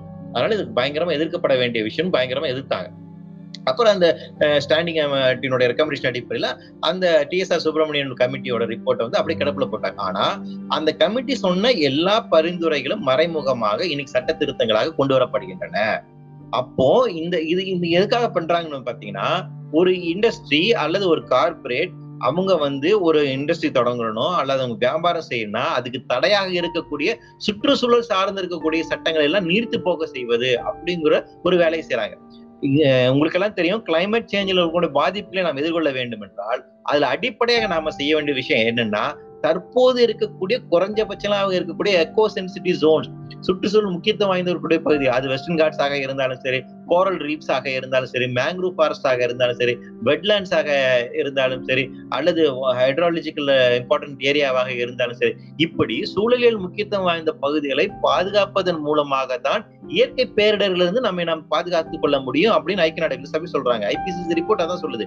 பயோடைவர்சிட்டி கன்சர்வேஷன் ரொம்ப முக்கியம்னு சொல்றாங்க. அப்போ அதை நீங்க பாதுகாக்கணும்னா தற்போது இருக்கக்கூடிய சுற்றுச்சூழல் பாதுகாப்பு சட்டங்களை நீங்க இன்னும் ஸ்ட்ரிஞ்சண்டா கொண்டு வரணும். ஆனா இங்க ரிவர்சல் செஞ்சுட்டு இருக்காங்க. இப்ப இவங்க என்ன பண்றாங்கன்னு பாத்தீங்கன்னா கார்பரேட் நலம் சார்ந்து அந்த அந்த சட்டங்களை எப்படி நிறுத்தி போக செய்யுது வைல்ட் லைஃப் கன்சர்வேஷன் ஆக்ட்ல சட்ட திருத்தம் கொண்டு வராங்க. காட்டுக்குள்ள போயிட்டு நீங்க தனியார் நிறுவனங்கள் அங்க போய் ரெசார்ட் கட்டுவதற்கும் அங்க அவங்க டீ பிளான்டேஷன் பண்ணுவதற்கும் முன் அனுமதி வாங்க வேண்டிய தேவையில்லைங்கிற சட்ட திருத்தம் கொண்டு வராங்க. அப்போ நடைமுறையில இதுக்கு என்னன்னா ரிவர்ஸ்ல பண்ணிட்டு இருக்காங்க. நமக்கு மேலும் மேலும் ஆபத்து அதிகரிக்கக்கூடிய ஒரு பண்றாங்க. இந்தியாவினுடைய இன்டர்நேஷனல் பார்டர்ஸ் இருக்குல்ல இன்டர்நேஷனல் பார்டர்ஸ்ல வந்து பாத்தீங்கன்னா environment impact assessment and public hearing வந்து தேவையே இல்லை அப்படின்னு ஒரு சட்ட திருத்தம் கொண்டு வர்றாங்க.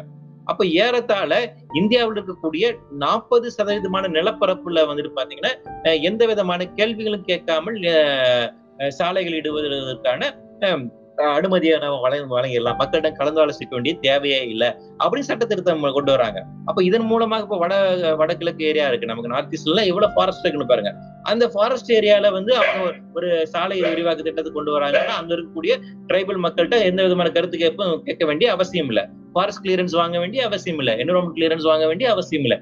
இப்படி நிறைய சட்ட திருத்தங்களை கொண்டு வராங்க. அப்ப இது எல்லாமே என்னன்னு பாத்தீங்கன்னா கார்பரேட் நலம் சார்ந்து கொண்டு வரப்படுது அப்போ தற்போது இருக்கக்கூடிய இயற்கை சூழலை அழிக்கக்கூடிய வேலையை ரொம்ப வேகமா செஞ்சிட்டு இருக்காங்க. புதிய எனர்ஜி இது சார்ந்து இருக்கக்கூடிய வியாபாரமாக பார்க்கக்கூடிய தன்மை. இவை எல்லாமே சேர்ந்து நமக்கு மிகப்பெரிய ஒரு ஆபத்தா இருக்குது. ஆஹ் இதனுடைய இன்னொரு பகுதியாக கடைசியா இருந்த ஒரு பகுதியை மட்டும் சேர்ந்து முடிச்சலாம் நினைக்கிறாங்க. அதுக்கப்புறம் நம்ம கேள்விகளுக்கு போகலாம். ஆஹ் இதனுடைய இன்னொரு பகுதியா இந்த இந்த இந்த இந்த ஐடியா இதெல்லாம் எங்க இருந்து கிடைக்குது அப்படின்னு பாத்தீங்கன்னா சில பத்து வருடங்கள் நினைக்கிறேன். ஏற்கால பத்து வருடங்களுக்கு முன்பாக தாமஸ் ஃப்ரைட்மேன் அப்படிங்கிறவர் வந்து ஒரு புக் எழுதினாரு. அந்த இந்த வேர்ல்ட் இஸ் பிளாட் அப்படின்னு ஒரு எர்த் இஸ் பிளாட்னு ஒரு புக் எழுதினாரு. நினைக்கிறேன் ஐடி இண்டஸ்ட்ரி வந்து எந்த அளவுக்கு வந்துட்டு உலகமயமாக்கல் காரணமாக எந்த அளவுக்கு வளர்ந்துருக்கு அப்படிங்கிறது அந்த புக்கினுடைய தன்மை. அதற்கு பின்பாக க்ரௌட் ஹாட் அப்படிங்கிற இன்னொரு புக் ஒன்று எழுதினார். அது வந்து கிளைமேட் சேஞ்ச் அப்படிங்கிறது நமக்கு கிரீன் எக்கனாமிக்ஸை எப்படி வந்து வளர்க்க முடியும்? கிரீன் கேபிட்டலிசத்தை வந்துட்டு நாம் எப்படி வளர்த்தெடுக்கலாம்? அப்படிங்கிற ஒரு பார்வை வந்து முன் வச்சு அவர் எழுதியிருந்தாரு. அதற்கு பின்பாக இப்ப சமீப காலத்துல பில்கேட்ஸ் அவர்கள் வந்து பாத்தீங்கன்னா கிளைமேட் சேஞ்ச் டிசாஸ்டர் வந்து தடுப்பதற்கு நம்ம என்ன செய்யலாம்? Can we prevent climate disaster அப்படின்னு ஒரு புக் எழுதியிருக்காரு. அதுலயுமே வந்து பாத்தீங்கன்னா தொழில்நுட்ப ரீதியாக நாம என்னென்ன செய்யலாம்? அதுல எதுல முதலீடு செய்யலாம்? அது எப்படி லாபகரமா பார்க்கலாம் அப்படிங்கிறது. அப்போ என்னன்னா இந்த சிந்தனை வந்து அமெரிக்கா சிந்தனை. அமெரிக்கா சிந்தனை கிளைமேட் சேஞ்ச் போன்ற மானுட அழிவுக்காக இருக்கக்கூடிய மிகப்பெரிய ஒரு பிரச்சனையும் உயிரிழல்கள் எல்லாம் அழிந்து போகின்ற ஒரு மிகப்பெரிய ஒரு பிரச்சனையை கூட எப்படி லாபமாக பார்ப்பது அதில் எப்படி முதலீடு செய்வது அந்த அதற்கான ஒரு தொழிற்சந்தை எப்படி உருவாக்குது அப்படிங்கிற ஒரு பார்வை வச்சுட்டு இருக்காங்க. அந்த ஒரு பார்வையின் ஒரு பகுதியாக தான் இங்க இதுவும் இருக்கு. அந்த பார்வையை ஏற்றுக்கொண்டுதான் இங்கேயுமே நம்ம மோடி தலைமையிலான பாரதிய ஜனதா அரசாங்கம் சேர்ந்து செயல்பட்டு கொண்டிருக்கிறார்கள். இதை அமல்படுத்தக்கூடிய ஒரு வேலையை தான் அவங்க செஞ்சிட்டு இருக்காங்க அப்படிங்கறத தற்போதைய நடைமுறையா இருக்குது. சோ இந்த நடைமுறை தொடர்ந்துச்சு அப்படின்னா நமக்கு மிகப்பெரிய ஒரு ஆபத்தாக இருக்கும். எனவே இதை எதிர்கொள்வதற்கான வேலையை நாம் செய்ய வேண்டியது இருக்கு. இது எல்லா தரப்புலையும் நம்ம செய்ய வேண்டியது இருக்கு. எப்படி வந்து அவங்களுக்கு கல்ச்சரல் நேச்சுரலிசம் அப்படிங்கிறது ஒரு பகுதியில ஒரு பகுதியில மிகப்பெரிய ஒரு பிரச்சனையாக இருக்கின்றதோ அதே போல இந்த எக்கனாமிக்கல் நேஷனலிசம் அப்படிங்கிறதும் இன்னொரு பகுதியில பிரச்சனையா இருக்கு. மோடி அரசாங்கம் வந்து ஒரு பக்கத்துல வந்து ஒரு ஒரு கலாச்சார தேசியவாதத்தை வந்து முன்வைக்கிறாங்க. ஒரு ஒற்றை மொழி ஒற்றை கலாச்சாரம் ஒரு மதம் சார்ந்த கூட ஒரு பிரச்சனை. அதே போல இன்னொரு பக்கத்துல வந்து அவங்களோட எக்கனாமிக்ஸ் அப்படிங்கிறதுமே இந்த மாதிரி ஒரு எக்கனாமிக்ஸா இருக்குது. எனவே இதை புரிந்து கொண்டு நாம் செயல்பட வேண்டிய ஒரு தேவை அப்படிங்கிறது இருக்கு. சோ இந்த கருத்துக்களோட நம்ம அடுத்து நம்ம விவாதம் நடத்தலாம் ரொம்ப நன்றி அண்ணா. எல்லாருக்கும் புரியுற மாதிரி ரொம்ப எளிய நடையில எல்லாத்தையும் வந்து நீங்க ரொம்பவே பொறுமையா டிகோட் பண்ணி சொன்னீங்க. நம்ம கொஸ்டின் அண்ட் ஆன்சர் இன்ட்ராக்ஷன் செக்ஷனுக்கு போயிடலாம். நான் ஒன் பை ஒன் வந்து ஸ்பீக்கர் ரெக்வஸ்ட் வந்து அக்செப்ட் பண்றேன். ஆனா ஃபர்ஸ்ட் நான் என்னோட ஒரு சின்ன கேள்வி கேட்டுறேன்னா இப்போ வந்து நம்ம வைல்ட் லைஃப் ஆக்டும் சரி இப்போ ஃபாரஸ்ட் கன்சர்வேஷன் ஆக்டும் இருக்கு. இப்போ நமக்கு வந்து உண்மையிலே வந்து நீட் இருக்கு. அங்க ஒரு மைனிங்கும் தேவைப்படுது. இல்ல கவர்மெண்டோட ஒரு பர்பஸ்க்காகவே அங்க தேவைப்படுதுன்ற பட்சத்துல நம்ம வந்து சில டைம் வந்து நம்ம அங்க உள்ள ட்ரீஸை வந்து கட் பண்ணிட்டு நம்ம அதை பர்பஸ்க்கு யூஸ் பண்றாங்க. பட் எவ்வளவு ட்ரீஸ் கட் பண்றாங்களோ அதுக்கு ஈக்குவலா வந்து வேற இடத்துல வந்து ட்ரீஸ் வந்து பிளான்ட் பண்ணணும்னு சொல்லுவாங்க. பட் ஆனா அது எங்க நமக்கு தேவைப்படுதோ அந்த இடத்துல பண்ணாம ஃபார் நேம் சே கணக்கு மாதிரி வந்து இவங்க வந்து மரம் நட்டுட்டு இது பண்ணிடுவாங்க ஸோ அதை எவ்வளவு பேர் வந்து இவங்க கரெக்டா பண்றாங்களா இங்கதான் பண்ணணும் அந்த ஆக்ட் எப்படி நான் அதை ரொம்ப ஸ்ட்ராங்கா கொண்டு வர்றது ஆக்சுவலா அது ரொம்ப டைட்டன் பண்றதுக்கு என்னெல்லாம் நம்ம சைட்ல இருந்து பண்ண வேண்டியிருக்கும்? இது ரொம்ப முக்கியமான ஒரு கேள்வி. இப்போ வந்து இந்த கான்செப்ட் அதாவது வந்துட்டு ஃபர்ஸ்ட் வந்து நமக்கு ஃபாரஸ்ட் கன்சர்வேஷன் ஆக்ட் வந்து பாத்தீங்கன்னா எண்பதுகள் தான் வந்துச்சு. இந்த சட்டம் வந்ததுக்கு பின்பாக தான் இந்தியாவில் இருக்கக்கூடிய நிலப்பகுதியில வனம் அப்படிங்கிறது கொஞ்சமாக பாதுகாக்கப்பட்டுச்சு. ஏன்னா அதுக்கு முன்னாடி வந்து பாத்தீங்கன்னா வனம் அப்படிங்கிறது மாநில அரசாங்கத்துக்கு ம- கீழே தான் மட்டும்தான் இருந்துச்சு. ஸோ மாநில அரசாங்கம் நினைச்சாங்கன்னா அந்த வனப்பகுதியை மாற்றி என்ன வேணா பண்ணலாம் அப்படிங்கிற ஒரு நிலைமை இருந்துச்சு. ஸோ அப்போ நெ- நிறைய இடத்துல வனப்பகுதி கம்ப்ளீட்டா அழிக்கிறது இந்த மாதிரி வேலை தொடர்ந்துச்சு. குறிப்பாக வட இந்தியாவில் நிறைய வனப்பகுதி ரொம்ப அழிக்கப்பட்டுச்சு. ஸோ அப்போ இந்திரா காந்தி அவர்கள் இந்த இது ரொம்ப இதா இருக்கு சொல்லும் போது அவங்க இந்த ஃபாரஸ்ட் கன்சர்வேஷன் ஆக்ட் கொண்டு வந்தாங்க. இந்த சட்டம் இந்த என்ன சொல்லுதுன்னா ஆஹ் இந்தியாவில் கூட எந்த ஒரு வனப்பகுதியாக இருந்தாலும் அந்த வனப்பகுதியில நான் ஃபாரஸ்ட் பர்பஸ் ஆக்டிவிட்டி காடு சார்ந்து இல்லாத பிற நடவடிக்கைகளுக்காக என்ன அது மைனிங் ஆக்டிவிட்டிஸா இருக்கலாம் பில்டிங் கன்ஸ்ட்ரக்டாக இருக்கலாம் எனி ஆக்டிவிட்டிஸ் அதுக்கு வந்து ப்ரேயர் கிளியரன்ஸ் வாங்கணும். ப்ரேயர் ஃபாரஸ்ட் கிளியரன்ஸ் அதாவது முன் அனுமதி வாங்கணும் அப்படின்னு ஒரு சட்டம் கொண்டு வந்தாங்க. ஸோ அந்த சட்டம் கொண்டு வந்ததுக்கு முன்பாக இன்னைக்கு ஒன்றிய அரசாங்கத்தோட அனுமதியோட தான் நம்ம இந்த ஒரு வனப்பகுதியில வந்து இந்த திட்டத்தையும் பண்ண முடியும். அப்போ மாநில அரசாங்கமும் அனுமதி தரணும் ஒன்றிய அரசாங்கமும் அனுமதி தரணும். ரெண்டு பேருடைய அனுமதி அதுக்கு ரொம்ப முக்கியம் அப்படின்னு ஆயிருது. அப்படி நீங்க அனுமதி கொடுக்கின்ற போது மரங்களை நீங்க சொன்ன மாதிரி வெட்ட வேண்டிய ஒரு தேவை இருக்கு. அப்ப இந்த மரங்களை வெட்டுகின்ற போது அதுக்கு காம்பன்சேட்டிவா நீங்க மரங்களை நடணும் அப்படிங்கிறது சுப்ரீம் கோர்ட் வந்து ஒரு வழக்குல இருந்து சொல்றாங்க. அப்போ அதை நீங்க வந்து வேல்யூ பண்ணணும் அப்படிங்கிறது ஒரு கான்செப்ட் பண்ணுறாங்க. ஒரு மரத்தை வந்து நீங்க வேல்யூ பண்ணணும். இவ்வளவு நூறு மரம் வெட்டுறீங்க வெட்டுறீங்க அப்படின்னா அதை ஒரு வேல்யூ பண்ணி அதற்கு வந்து ஏக்குவேட்டான ஒரு அமௌண்ட்டை வந்து டெபாசிட் பண்ண சொல்லிட்டு அதுக்கு காம்பன்சேட்டரியா நீங்க வந்து இன்னொரு இடத்துல ஃபாரஸ்ட்டை டெவலப் பண்ணணும் அப்படிங்கிற ஒரு கான்செப்டை வந்து சுப்ரீம் கோர்ட் வந்து ஒரு கேஸ்ல வந்துட்டு சொன்னாங்க. ஸோ அதை பின்பற்றி ஒன்றிய அரசாங்கம் என்ன பண்ணாங்கன்னா அஃபாரஸ்டேஷன் ஆக்ட் அப்படின்னு ஒரு சட்டம் ஒன்று கொண்டு வந்தாங்க. அந்த சட்டத்தின் கீழே ஒரு ஃபண்ட் ஒன்று கிரியேட் பண்றாங்க. அப்போ என்னன்னா இப்போ ஒரு பகுதியில ஒரு கம்பெனி வந்துட்டு அவங்க வந்து ஒரு வேலை செய்யறாங்க. அதுக்காக மரத்தை வெட்டுறாங்க அப்படின்னா அதுக்கு ஈக்குவலா இன்னொரு இடத்துல வந்து அஃபாரஸ்டேஷன் பண்ணணும் அப்படின்னா அதுக்கு எவ்வளவு அமௌண்ட் தேவை? அந்த ஃபண்டை வந்து இந்த சட்டத்தின் கீழே அவங்க வந்து டெபாசிட் பண்ணிடணும். அரசிடம் அந்த பொறுப்பு இருக்கு. அரசு வந்து சரி அப்ப காம்பன்சேட்டரி வேற எந்த இடத்துல நம்ம வனத்தை வனப்பகுதியை வளர்த்தெடுக்கணும் அப்படின்னு முடிவு பண்ணி அவங்க தான் பண்ணணும். ஸோ இந்த இடத்துல வந்து இதை செய்ய நடைமுறைப்படுத்த வேண்டியது வந்து பாத்தீங்கன்னா எந்த அந்த இண்டஸ்ட்ரீஸ்க்கோ இல்ல அந்த கம்பெனிக்கோ கிடையாது. நம்ம அவங்க காசு கொடுத்துட்டா போதும். அந்த காம்பன்சேஷன் கொடுத்துட்டா போதும். அது காம்பன்சேட்டரி ஃபாரஸ்ட்டை வளர்க்க வேண்டிய வேலைகள் எல்லாமே அரசிடம் தான் இருக்கு. அப்ப அரசு ஃபாரஸ்ட் டிபார்ட்மெண்ட் மூலமாக புதிய புதிய இடப்பகுதிகளை கண்டுபிடிச்சு அல்லது ஏற்கனவே இருக்கக்கூடிய வனப்பகுதியில எப்படி ம மரங்களை நாம இன்னும் அதிகம் வளர்க்கறது அல்லது வேற எங்க பண்ணலாம்? இப்போ நமக்கு சோசியல் ஃபாரஸ்ட் அப்படிங்கறதெல்லாம் இருக்கு. புதற்காடுகள் அப்படிங்கிறது இருக்கு. நம்ம வசிக்கின்ற பகுதியில் இருக்கக்கூடிய கிராமங்கள்ல இருக்கக்கூடிய வனப்பகுதிகள் இருக்கு. கோவில் ஓரமா இருக்கக்கூடிய வனப்பகுதி இந்த மாதிரி நிறைய வனப்பகுதிலாம் இருக்கு. இதெல்லாம் வந்து ரெசிடென்சியல் ஏரியால இருக்கக்கூடிய வனப்பகுதி. இந்த இடத்துல நம்ம வனங்களை வந்து அதிக காடுகளை எப்படி வளர்த்தெடுப்பது ஏற்கனவே இருக்கக்கூடிய காடுகளை அடற்காடுகளா எப்படி வந்து மாற்றுறது அப்படிங்கிற வேலையை வந்து ஃபாரஸ்ட் டிபார்ட்மெண்ட் வந்து செய்யணும். இந்த சயின்டிபிக் அப்ரோச்சோட இந்த பார்வையோடு நம்ம டிபார்ட்மெண்ட் செயல்படுறாங்கன்னா அப்படின்னு கேட்டீங்கன்னா இல்லை. சில ஃபாரஸ்ட் அதிகாரிகள் உண்மையில அந்த பா அந்த பார்வையோட இருக்காங்க. நேட்டிவ் ஸ்பீசிஸை வச்சு அவங்க வந்து வளர்த்தெடுக்கிறாங்க ஆனால் சில பேருக்கு அப்படி இல்லை. மேம்போக்காக என்ன பண்றாங்க. யூக்கலிப்டஸ் மட்டும் தான் கொண்டு போறது சவுக்கு மரத்தை மட்டும் நடுறது பணப்பயிரை மட்டும் நடுறது அப்படிங்கிற ஒரு இது இருக்கு. ஸோ அப்போ ஒரு வனம் அப்படிங்கிறது அந்த டைவர்சிட்டியினோட இருக்கணும். அப்போ அதை கொண்டு வரணும் அப்படின்னு அந்த பார்வை இருக்கிறதுல ஒண்ணு. ரெண்டாவது நீங்க ஒரு மரத்தை எப்படி வேல்யூ பண்ணீங்க ஒரு ஆழ மரத்தை வந்து நீங்க எப்படி வேல்யூ பண்ணுவீங்க? ஒரு ரெயின் ஃபாரஸ்ட்ல இருக்கக்கூடிய ஒரு அடற்காடுல இருக்கக்கூடிய வனத்துல இருக்கக்கூடிய மரங்கள் அந்த எக்கோ சிஸ்டத்தை வந்து நீங்க கண்டிப்பா வந்துட்டு திருப்பி உருவாக்கவே முடியாது. இல்லைங்களா? ஆயிரம் வருஷமாக ஒரு பகுதியில ஒரு எக்கோ சிஸ்டம் எவால்வ் ஆயிருக்கு. அது எப்படி நீங்க இன்னொரு இடத்துல போய் ஒரு இருபது முப்பது வருஷத்துல நீங்க எவால்வ் பண்ண முடியும்? அந்த லாஸ் அப்படிங்கிறது கண்டிப்பா லாஸ் தான். அந்த நெட் வேல்யூவை வந்து உங்களால எவால்வேட் பண்ணவே முடியாது. அது ரொம்ப அந்த அந்த கல்குலேஷனுங்கிறதே ரொம்ப அபத்தமான விஷயம். அது வெறும் எக்கனாமிக்ஸாவே மட்டுமே பாக்குறது பட் ஆனா இப்ப இருக்கக்கூடிய சட்டம் அப்படிங்கிறது இதுதான். இந்த சட்டம் நிச்சயமாக இன்னும் மேம்படுத்தணும் அப்படிங்கிறது ரொம்ப முக்கியமான விஷயம். நமக்கு தேவைக்கு ஏற்பட்டால் ஒழிய அஹ், ரொம்ப அத்தியாவசியம் இருக்காத ஒழிய ஒரு மரத்தை வெட்டுவது அப்படிங்கிறது நமக்கு ரொம்ப ஆபத்து.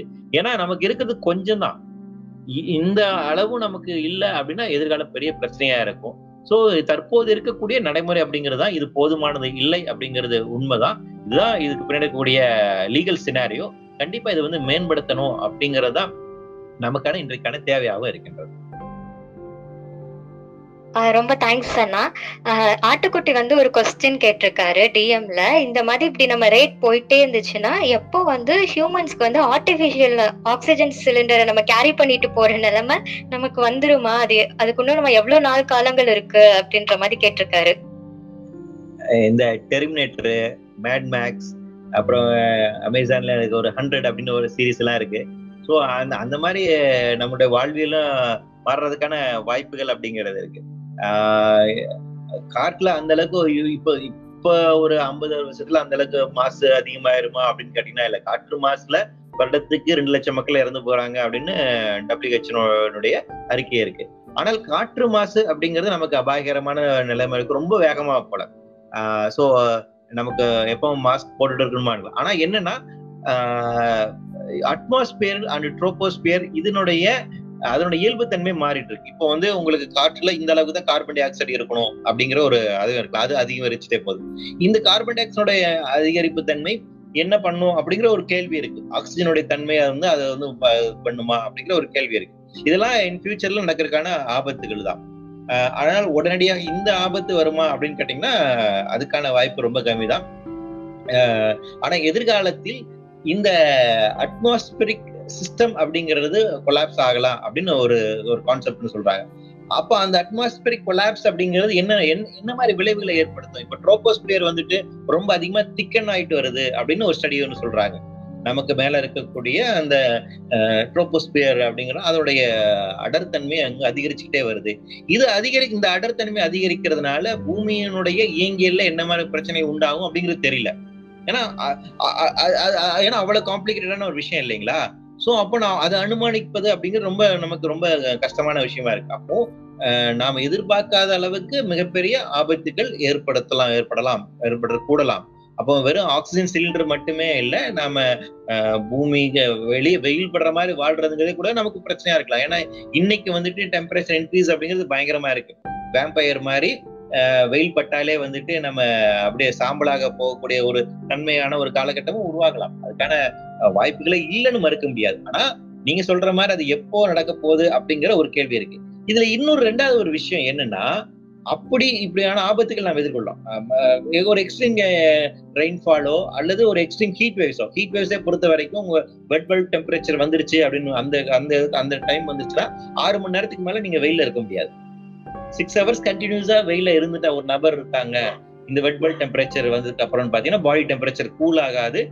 மனிதன் இறந்து விடுவான். அந்த ஒரு ஆபத்து இருக்கு. இந்த மினிஸ்ட்ரி ஆஃப் ஃபியூச்சர் அப்படின்னு ஒரு நாவல் வந்திருக்கு. வாய்ப்பு இருந்தா அதை வந்து படிங்க. அது வந்து பாத்தீங்கன்னா முழுக்க முழுக்க இந்த மாதிரி எக்ஸ்ட்ரீம் கிளைமேட்டிக் ஈவெண்ட்ஸ் எதிர்காலத்தில் வந்தனால மக்கள் என்ன மாதிரி பாதிப்புள்ளாகிறாங்க அப்படின்னு ஒரு கற்பனையான ஒரு நாவல். தான் ரொம்ப ஒரு முக்கியமான ஒரு நாவல். அதுல இந்த ஹீட் வேவ்ஸ் எல்லாம் பத்தி கூட எழுதியிருப்பாங்க. ஹீட் வேவ்ஸ் வந்து தாங்க முடியாம ஒரு கிராம மக்களே மொத்தமா இறந்து போகிறாங்க இந்தியாவில் அப்படின்னு ஒரு சம்பவத்தோடு தான் அந்த நாவலே ஆரம்பிக்கும். சோ அதுக்கு அந்த மாதிரி இருக்கும். அதுல அதுல அதுல ஒரு குறிப்பிடக்கூடிய விஷயம் என்னன்னா இந்த மாதிரி பிரச்சனைகள் வருகின்ற போது இது அன்றாட வாழ்வில் நமக்கு ஒரு பிரச்சனை வரும்போது இது இதுல எதிர்கொள்வதற்கான தொழில்நுட்பங்கள் வசதி வாய்ப்புகள் யாரிடம் போய் சேரணும் நீங்க சொல்றீங்க ஆக்சிஜன் சிலிண்டரோட வாழக்கூடிய ஒரு காலகட்டம்னா எதிர்காலத்தில் நாம கேரி பண்ற அளவுக்குல வெயிட்லெஸ்ஸா இருக்கக்கூடிய ஒரு ஆக்சிஜனை மேனுஃபேக்சர் பண்ணி அதுல அடைச்சு வச்சு அதுக்கான ஒரு மாஸ்க் ஒன்று தயார் பண்ணி அதை டெய்லி மாட்டிட்டு போடுறதுக்கான வசதியும் வாய்ப்பும் எல்லாருக்கும் கிடைக்க போருமான்னு ஒரு கேள்வி இருக்கு. கொரோனா காலகட்டத்துல எல்லாருமே வீட்டுல உட்காந்து வேலை பார்க்க முடிஞ்சதா? சாதாரணப்பட்ட ஏழை குழந்தைகளுக்கு குழந்தைகளுக்கு அவங்க கல்வி பெறதற்கான ஒரு ஸ்மார்ட் போன் இல்லை. அப்ப அவங்களுக்கு அது வந்து பெரிய பிரச்சனையா இருந்துச்சு. இல்லைங்களா? ஏன் வந்து நம்ம வந்து தூர்தர்ஷன்ல கல்வி டிவி ஆரம்பிக்க வேண்டிய ஒரு தேவை வந்துச்சு. நிறைய குழந்தைகளுக்கு ஸ்மார்ட் போன் இல்ல. அப்போ இங்க ஒரு டிஸ்பாரிட்டி இருக்குது. அப்போ இந்த டிஸ்பாரிட்டி இருக்கு நிலவக்கூடிய இந்த ஒரு சமூகத்துல எல்லாருக்கும் இந்த மாதிரி பிரச்சனை எதிர்கொள்வதற்கான தொழில்நுட்பம் கிடைச்சிரும் அப்படின்னு நம்ம நம்ப முடியாது. சில பேருக்கு மட்டும்தான் கிடைப்பதற்கான வாய்ப்பு இருக்கு. ஸோ அதை உறுதி செய்வதற்கு தான் நம்ம கிளைமேட்டிக் ஜஸ்டிஸ் வந்து அப்படிங்கறத நம்ம வந்து பேசுறோம். அப்போ எதிர்வரும் ஆபத்தில் எல்லா மக்களுக்குமான பாதுகாப்பை உறுதி செய்வதற்கான நடவடிக்கை மேற்கொள்ள வேண்டும். அந்த கண்டுபிடிப்புகள் அனைத்து மக்களுக்கும் போய் சேர்கின்ற வகையில் நாம வந்து செயல்பட வேண்டும். அதுதான் நம்முடைய கோரிக்கையாக தேங்க்யூ அண்ணா. இது ஒரு ஒரு மணி நேரம் ஆயிடுச்சுன்னா உங்களுக்கு டைம் இருக்காண்ணா? இன்னும் கொஞ்சம் கொஸ்டின்ஸ் ஆன்சர் பண்றதுக்கு. எடுத்துக்கலாம் எடுத்துக்கலாம். ஒன்றும் பிரச்சனை இல்லை. ஆ ஓகே நான் ஒரு சின்ன அனௌன்ஸ்மெண்ட் மட்டும் பண்ணிடுறேன். இந்த ஸ்பேஸ்ல பக் இருக்கு போல. நிறைய பேருக்கு கிக் அவுட் பண்ணுது கொஞ்சம் வாய்ஸ் சரியா கேட்கலன்ற மாதிரி சொல்லியிருக்காங்க. ஸோ உங்களால ரெக்வஸ்ட் ஒரு வேலை கொடுக்க முடியலன்னா ஹோஸ்டோட டிஎம்க்கு உங்க கொஸ்டினை வந்து நீங்க அனுப்பிடுங்க நாங்க வந்து அதை வந்து நான் ரீட் பண்றேன் ஸ்பேஸ்ல இப்போ வந்து நம்ம ஈகிள் வந்து ஒரு கொஸ்டின் இருக்குன்னு சொல்லியிருக்காங்க. ஈகிள் நீங்க கேட்கலாம்.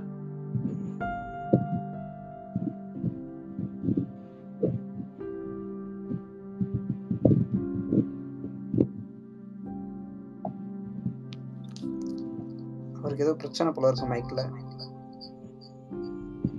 ஈகிள் நீங்க பேசுறது கேட்கல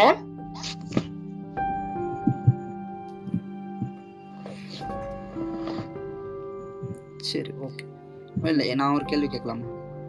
அவர் கேட்கல ஆ கேளுங்க சிங்கம் ஓகே அண்ணா தேங்க்ஸ் அண்ணா. ரொம்ப ப்ரீஃபாக அழகாக எக்ஸ்பிளைன் பண்ணீங்க எல்லாத்தையும்.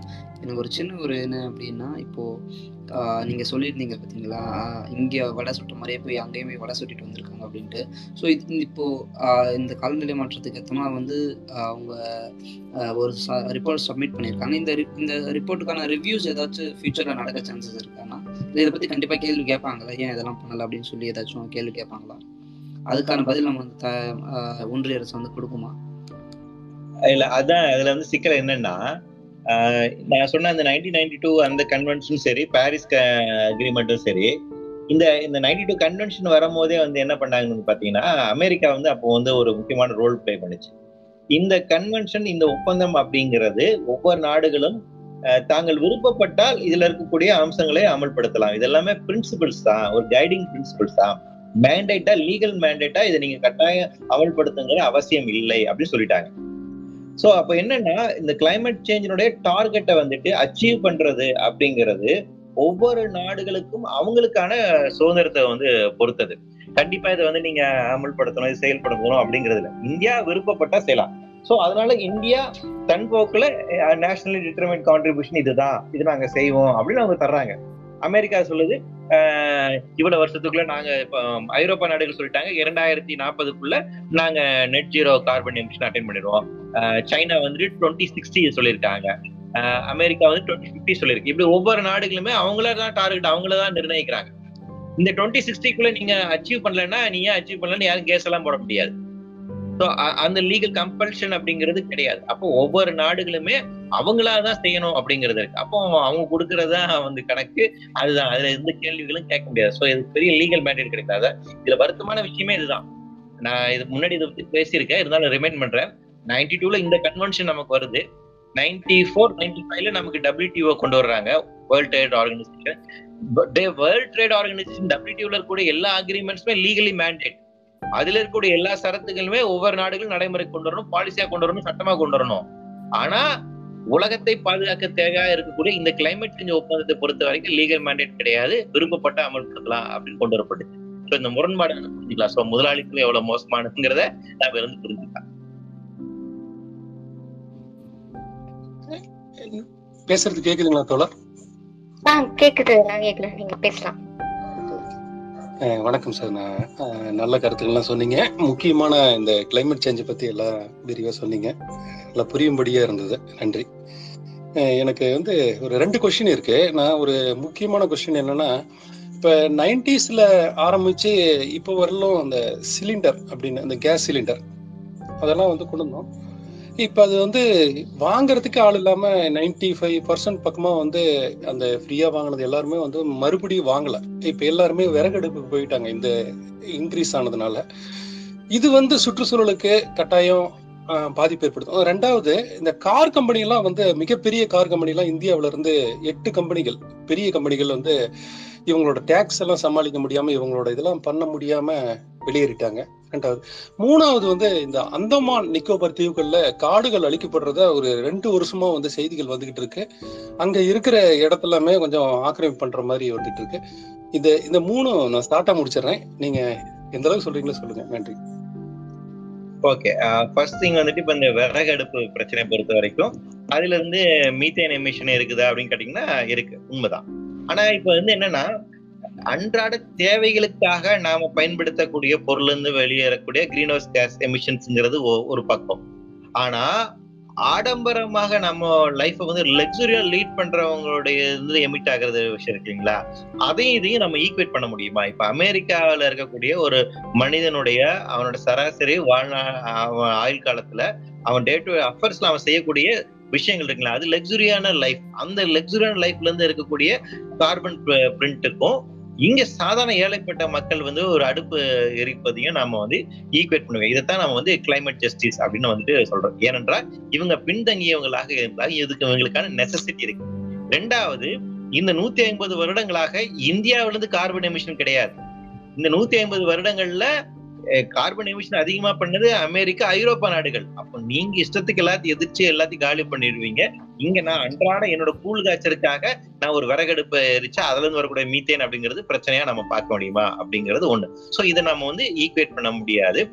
சோ இந்த இதுதான் வந்து காமன் பட் டிஃபரன்ஷியல் ரெஸ்பான்சிபிலிட்டி அப்படின்னு நைன்டி டூல அந்த அக்ரிமெண்ட்ல வந்து சொன்னாங்க.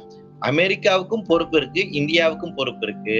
ஆனால் அமெரிக்காவுக்கு கூடுதல் பொறுப்பு இருக்கு. அமெரிக்கா மக்களுடைய அவங்களுடைய வாழ்வு முறையை அவங்க வந்து மாற்றணும். அந்த கார்பன் எமிஷன் அளவை குறைப்பதற்கான நடவடிக்கை அவங்க நிச்சயமாக மேற்கணும் அதே போல இந்தியா தன்னுடைய அத்தியாவசிய தேவைகளுக்காக செய்யக்கூடிய விஷயங்களுக்கான தொழில்நுட்பத்தையும் அதுக்கான ஃபண்டையும் வந்து தர வேண்டிய கடமை அப்படிங்கிறது வளர்ந்த நாடுகளுக்கு இருக்கு. இது ஐக்கிய நாடுகள் சபையினுடைய அந்த ஒப்பந்தத்திலேயே இருக்கக்கூடிய ஒரு விஷயமா இருக்கு. இது ஃபர்ஸ்ட் விஷயம். ரெண்டாவது கார் கம்பெனிஸ் வந்துட்டு போயிட்டாங்க அப்படிங்கறத சொன்னீங்க. கார் கம்பெனிஸ்க்கு வந்து போனதுக்கு ஒரு முக்கியமான காரணம் என்னன்னா அவங்களுக்கு இங்க போதுமான வியாபாரம் இல்லை அப்படிங்கறதான் டாக்ஸ் அப்படிங்கறத தாண்டி இந்தியாவில கார் செல்லிங் அப்படிங்கிறது பெரிய அளவுக்கு கிடைக்கல. அப்படின்னு. ஏன்னா மக்கள்கிட்ட பண சுழற்சி அப்படிங்கிறது பெரிய அளவுக்கு இல்லாம போனது அப்படிங்கிறது முக்கியமான காரணம். அவங்க ஸ்பெஷல் எக்கனாமிக் ஜோன்ல அவங்களுக்கு தண்ணி வந்து மணி மானியத்துல தான் நாம வந்து கொடுத்துருக்கோம். எலக்ட்ரிசிட்டி மானியத்துல தான் வந்து அவங்களுக்கு கொடுத்துருக்கோம்.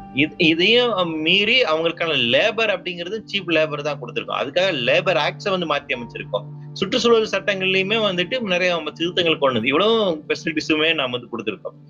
இவ்வளவு கொடுத்ததுல அவங்களுக்கான எக்ஸ்போர்ட் இதுலயுமே வந்து பாத்தீங்கன்னா அந்த டாக்ஸ் டாரிஃப்ல வந்து எக்ஸஸ் டியூட்டிலயுமே வந்துட்டு கன்செக்ஷன் வந்து கொடுத்துருக்கோம். இதையும் மீறி அவங்களால லாபகரமா இயங்க முடியல அப்படின்னா இந்தியாவில் கார் விற்பனை காருக்கான தேவை கார் வாங்குவதற்கான அளவோடு அந்த வசதியோடு மக்கள் இருந்தாங்கன்னா அப்படின்னு கேட்டீங்கன்னா இல்ல. சின்ன குறுக்கீடு சாரி மன்னிக்கும் ஒரு சின்ன குறுக்கீடு. இந்த கார் கம்பெனி எல்லாமே வந்து கொஞ்சம் இன்க்ரீஸ் ஆகி இப்ப எல்லாமே எலக்ட்ரிக் காருக்கு வந்துட்டாங்க. கொஞ்சம் கொஞ்சம் எல்லாருமே வந்து அதை அதை நோக்கி பயணிச்சுட்டு இருக்காங்க. இந்த மாதிரி சமயத்துல அந்த கம்பெனிகள்லாம் இருந்ததுன்னா கண்டிப்பா வந்து எலக்ட்ரிக் காரை கொண்டு வந்து நம்மளோட எமிஷன் எல்லாமே கொஞ்சம் குறைச்சிருப்பாங்களா அப்படிங்கிற ஒரு கேள்வி தான் நான் கேட்கிறேன். அதை நோக்கி தான் இருந்தது. எலக்ட்ரிக் காரை நோக்கி இப்ப எல்லாம் நகர்ந்துட்டு இருக்காங்க. அந்த தேவை. அதுலன்னு சொல்ல போனா அதுலயுமே நமக்கு வந்துட்டு டாடா அதானி அம்பானி இந்த குரூப்ஸ் வந்து அதுல ரொம்ப லீடு பண்ணிட்டு இருக்காங்க. சோ அது வந்து ஒரு முக்கியமான விஷயம். அந்த நகர்வு அப்படிங்கிறது நமக்கு தேவையான. அடுத்து மூணாவது விஷயம் நீங்க சொன்னது அந்தமான் நிக்கோபார் அப்படிங்கிறது. அது ரொம்ப இருக்கிறதுல ரொம்ப மிகப்பெரிய ஒரு பிரச்சனையா வந்து பாக்குறேன். ஏன்னா இது நாள் வரைக்குமே அந்தமான் நிக்கோபார் ஐஸ்லாண்டை வந்து நாம எவ்வளவு டிஸ்டர்ப் பண்ணாம அப்படியே விட்டோம் அங்க இருக்கக்கூடிய பூர்வக்குடி மக்கள் அவங்க இன்னும் அந்த இண்டிஜினியஸ் கல்ச்சரோட இருக்கிறாங்க. உலகத்துல பல பழங்குடிகள் அவங்களுடைய இயல்பான கல்ச்சரோட இருக்கிறது ரொம்ப ரொம்ப கம்மி தான் நம்ம எல்லாத்தையும் அந்த கல்ச்சர் அப்படிங்கிறது அதர் கம்யூனிட்டிஸ் அப்படிங்கிறதுனால அதோட இன்ஃபுளுன்ஸ் காரணமா பெரிய அளவுக்கு மாறுதல் அடைஞ்சிட்டே வருது. அந்தமான் நிக்கோபார்ல இருக்கக்கூடிய அந்த பூர்வக்குடி மக்கள் இன்னுமே அவங்களுடைய கலாச்சாரத்துல தான் இருக்கிறாங்க. ஸோ அவங்கள எந்த அளவுக்கு டிஸ்டர்ப் பண்ணாம அங்க இருக்கக்கூடிய எக்காலஜியும் டிஸ்டர்ப் பண்ணாம நம்ம இந்த அளவுக்கு இருக்கோம். ஆனா தற்போது வந்து இருக்கக்கூடிய அரசாங்கம் அந்தமான்லயும் நமக்கு சரி அதே மாதிரி ஆஹ் இந்த இந்த பக்கம் அரேபியன் சீல இருக்கக்கூடிய இந்த ஐலண்ட்ஸ்ல இதுல எல்லாத்துலயுமே வந்துட்டு நிறைய சேஞ்சஸ் கொண்டு நினைக்கிறாங்க எக்கோ டூரிசமா அதை டெவலப் பண்ணணும் அப்படின்னு வந்து பாக்குறாங்க. திருப்பியும் அந்த இடத்துல அவங்களோட வர்த்தகம் தான் அவங்களுக்கு வந்துட்டு இதாக வைக்கிறாங்க. ஸோ அது எக்கோ டூரிசம் டெவலப் பண்றதுக்காக அங்க இருக்கக்கூடிய ஒரு ஃபெர்டைலான லேண்ட் அவ்வளவு பெரிய வனப்பகுதியை நிறைய அழிப்பதற்கான ஒரு திட்டத்தை வந்து முடிஞ்சிட்டாங்க இன்னும் அதுக்கான என்விரான்மெண்ட் கிளியரன்ஸ் அப்படிங்கிறது கிடைக்கல. பட் அதுக்காக வெயிட் பண்ணிருக்காங்க ஸோ அதை மூவ் பண்றதுக்கான ஒரு ப்ராசஸ் ஆனா இந்த இந்த பார்வை இருக்கு இல்லைங்களா? அதாவது என்ன கொஞ்சம் கொஞ்சமாக இவங்க இது இது வளர்ச்சி அப்படிங்கிறது இது தேசபக்தி அப்படிங்கிறதோட சேர்த்து கொண்டு போறாங்க. இந்த ஆபத்துல தான் நம்ம வந்து புரிஞ்சுக்கணும். இது- இதுல ரொம்ப இவங்க மோர் டேஞ்சரஸ் எப்படின்னு வர்றாங்கன்னா இவங்க முன்வைக்கக்கூடிய இந்த வளர்ச்சிவாதம் இவை அனைத்துமே தேசபக்தியாக கொண்டு வரப்படுகிறது இப்ப இந்த சுதந்திர தினத்துக்கு கூட வந்துட்டு கொடியை வந்து நீ யார் வேணா பண்ணி வச்சுக்கலாம். வீட்டுக்கெல்லாம் கொடி ஏத்துங்க அப்படின்னு கம்பல் பண்றது வண்டியில ஏத்துங்க அப்படின்னு சொல்றது இருக்குல்ல. அப்போ இ- முன்னாடி காங்கிரஸ் சொன்ன ஒரு தேசியவாதத்துக்கும் இவங்க வைக்கக்கூடிய இந்த தேசியவாதத்துக்கு எங்க வேறுபாடு வருதுன்னா இவங்களுடைய தேசியவாதம் அப்படிங்கிறது is equal to Hinduisation அப்படின்னு சொல்றாங்க. Indianisation is equal to Hinduisation அப்படிங்கிறாங்க. அந்த ஹிந்துனைசேஷன்ல இருக்கக்கூடியதுல சூப்பர் பவரா இந்தியா மாறணும். சூப்பர் பவரா இந்தியா மாறணும்னா இப்படியான டெவலப்மெண்ட் தேவை. இப்படியான டெவலப்மெண்ட் தேவைன்னா எல்லாத்தையுமே நம்ம வந்து வியாபாரமா பார்க்கணும். அஹ் எல்லாமே இன்ஃப்ராஸ்ட்ரக்சர் இது பண்ணணும். எல்லா இடத்துலயும் ரோடு வேணும். எல்லா இடத்துலயும் ஏர்போர்ட் வேணும். எல்லா இடத்துலயும் உங்களுக்கு வந்துட்டு ஹார்பர்ஸ் வேணும். அஹ் எல்லாத்தையும் ஒரு தீம் பார்க்கா மாத்தணும் அப்படிங்கிற இதோட சேர்த்து கொண்டு போறாங்களா. இந்த ஒரு ஆபத்து தான் இதுல வந்து அதிகமாக இருக்கு. அப்போ இவங்களோட இம்ப்ளிமெண்டேஷன் ப்ராசஸ் அப்படிங்கிறது இப்படி இருக்குது. ஸோ இது இந்த பின்னாடியோட இதை புரிஞ்சுக்கணும் அப்படின்னு நினைக்கிறேன். நன்றி தோழர். ரொம்ப- நன்றி. வணக்கம். ரொம்ப நன்றி அண்ணா. தேங்க்ஸ் ஃபார் யர் டைம் அண்ணா. இது வரைக்கும் ஒரு பதிமூணு ஸ்பேசஸ் வந்து கண்டினியூஸா வந்து climate சேஞ்ச் பத்தி பேசியிருக்கீங்க. Thank you so much for your stimulating speech அண்ணா. அடுத்த வாரமும் சொல்லுங்கண்ணா. இல்லப்பா சொல்லுவா அடுத்த வாரமும் வெற்றி செல்வனோட ஸ்பேசஸ் வந்து கண்டினியூவா வார வாரம் இருக்க போது எல்லாரும் கண்டிப்பா வந்து கலந்துக்கங்க. இந்த ஸ்பேஸ்ல கொஞ்சம் இஷ்யூ இருக்குன்னு சொன்னீங்க. இது ரெக்கார்டட் ஸ்பேஸ் தான். ஸோ இது முடிஞ்ச உடனே நீங்க எப்பனாலும் போட்டு கேட்டுக்கலாம். நம்மளோட ஓயோ யூடியூப் சேனல்லையுமே இதை அப்லோட் பண்ணிடுவோம் ஸோ நீங்க அதுல சப்ஸ்கிரைப் பண்ணிட்டும் நீங்க அதை எப்பனாலும் கேட்டுக்கலாம். அப்புறம் ஒரு சின்ன அனௌன்ஸ்மெண்ட் நாளைக்கு வந்து நைன் ஓ கிளாக் நீங்க பாத்தீங்கன்னா சமூக புரட்சி நீதி கட்சியின் பங்கும் தொடரும் அறப்போ போராட்டமும். எபிசோட் ஒன் தோழர் சத்யன் ட்விட்ஸ் சோஷியல் ஜஸ்டிஸோட ஸ்பேஸ் வந்து நடக்க போகுது. ஒன்பது மணிக்கு. ஸோ எல்லாரும் மறக்காம வந்துருங்க. அண்ணா நான் ஒரு சின்ன கவிதை சொல்லி இதை முடிக்கணும்னு ஆசைப்படுறேன். அதை பார்த்தேன் எனக்கு இந்த ஸ்பேஸ்க்கு அது ரொம்ப ரிலேட்டடா இருந்துச்சு. ஸோ நான் அதை எடுத்துட்டு வந்துட்டேன். காற்று கூட என்னை தொட மறுக்கிறது. நீயாவது மரம் வளர்த்தாயா என்ற கோபத்தில். இந்த கவிதை என்னை ரொம்ப இம்பாக்ட் பண்ணிருச்சு. ஏன்னா இப்போ இருக்கிற கரண்ட் சினாரியோட கண்டிப்பா ஏன்னா உண்மையான அன்கண்டிஷனல் லவ்னா அது நேச்சரோட அன்கண்டிஷனல் லவ் தான். அது நமக்கு கொடுத்ததை நம்ம அடுத்த தலைமுறைக்கு கடத்த வேண்டியது நம்ம எல்லாரோட பொறுப்பும். ஸோ முடிஞ்ச அளவு பிளாஸ்டிக் யூஸ் பண்றதை கம்மி பண்ணிப்போம். கோ கிரீனா போவோம். சின்ன சின்ன பிளான்ஸ் நடுவோம். நம்மளால முடிஞ்ச சின்ன சின்ன மாற்றத்தை பண்ணி தான் பார்ப்போமே. Small change can make a big difference thank you so much all வந்த எல்லாருக்கும் ரொம்ப நன்றி. ஸ்பீக்கர்ஸ் லிசனர்ஸ் கெஸ்ட் எல்லாருக்கும். தொடர்ந்து ஒன்றிய வர்ணத்தோட பயணிக்குமாறு அன்புடன் கேட்டுக்கிறோம். நன்றி வணக்கம். நன்றி நன்றிமா வணக்கம் வணக்கம். எல்லாருக்கும் வணக்கம்.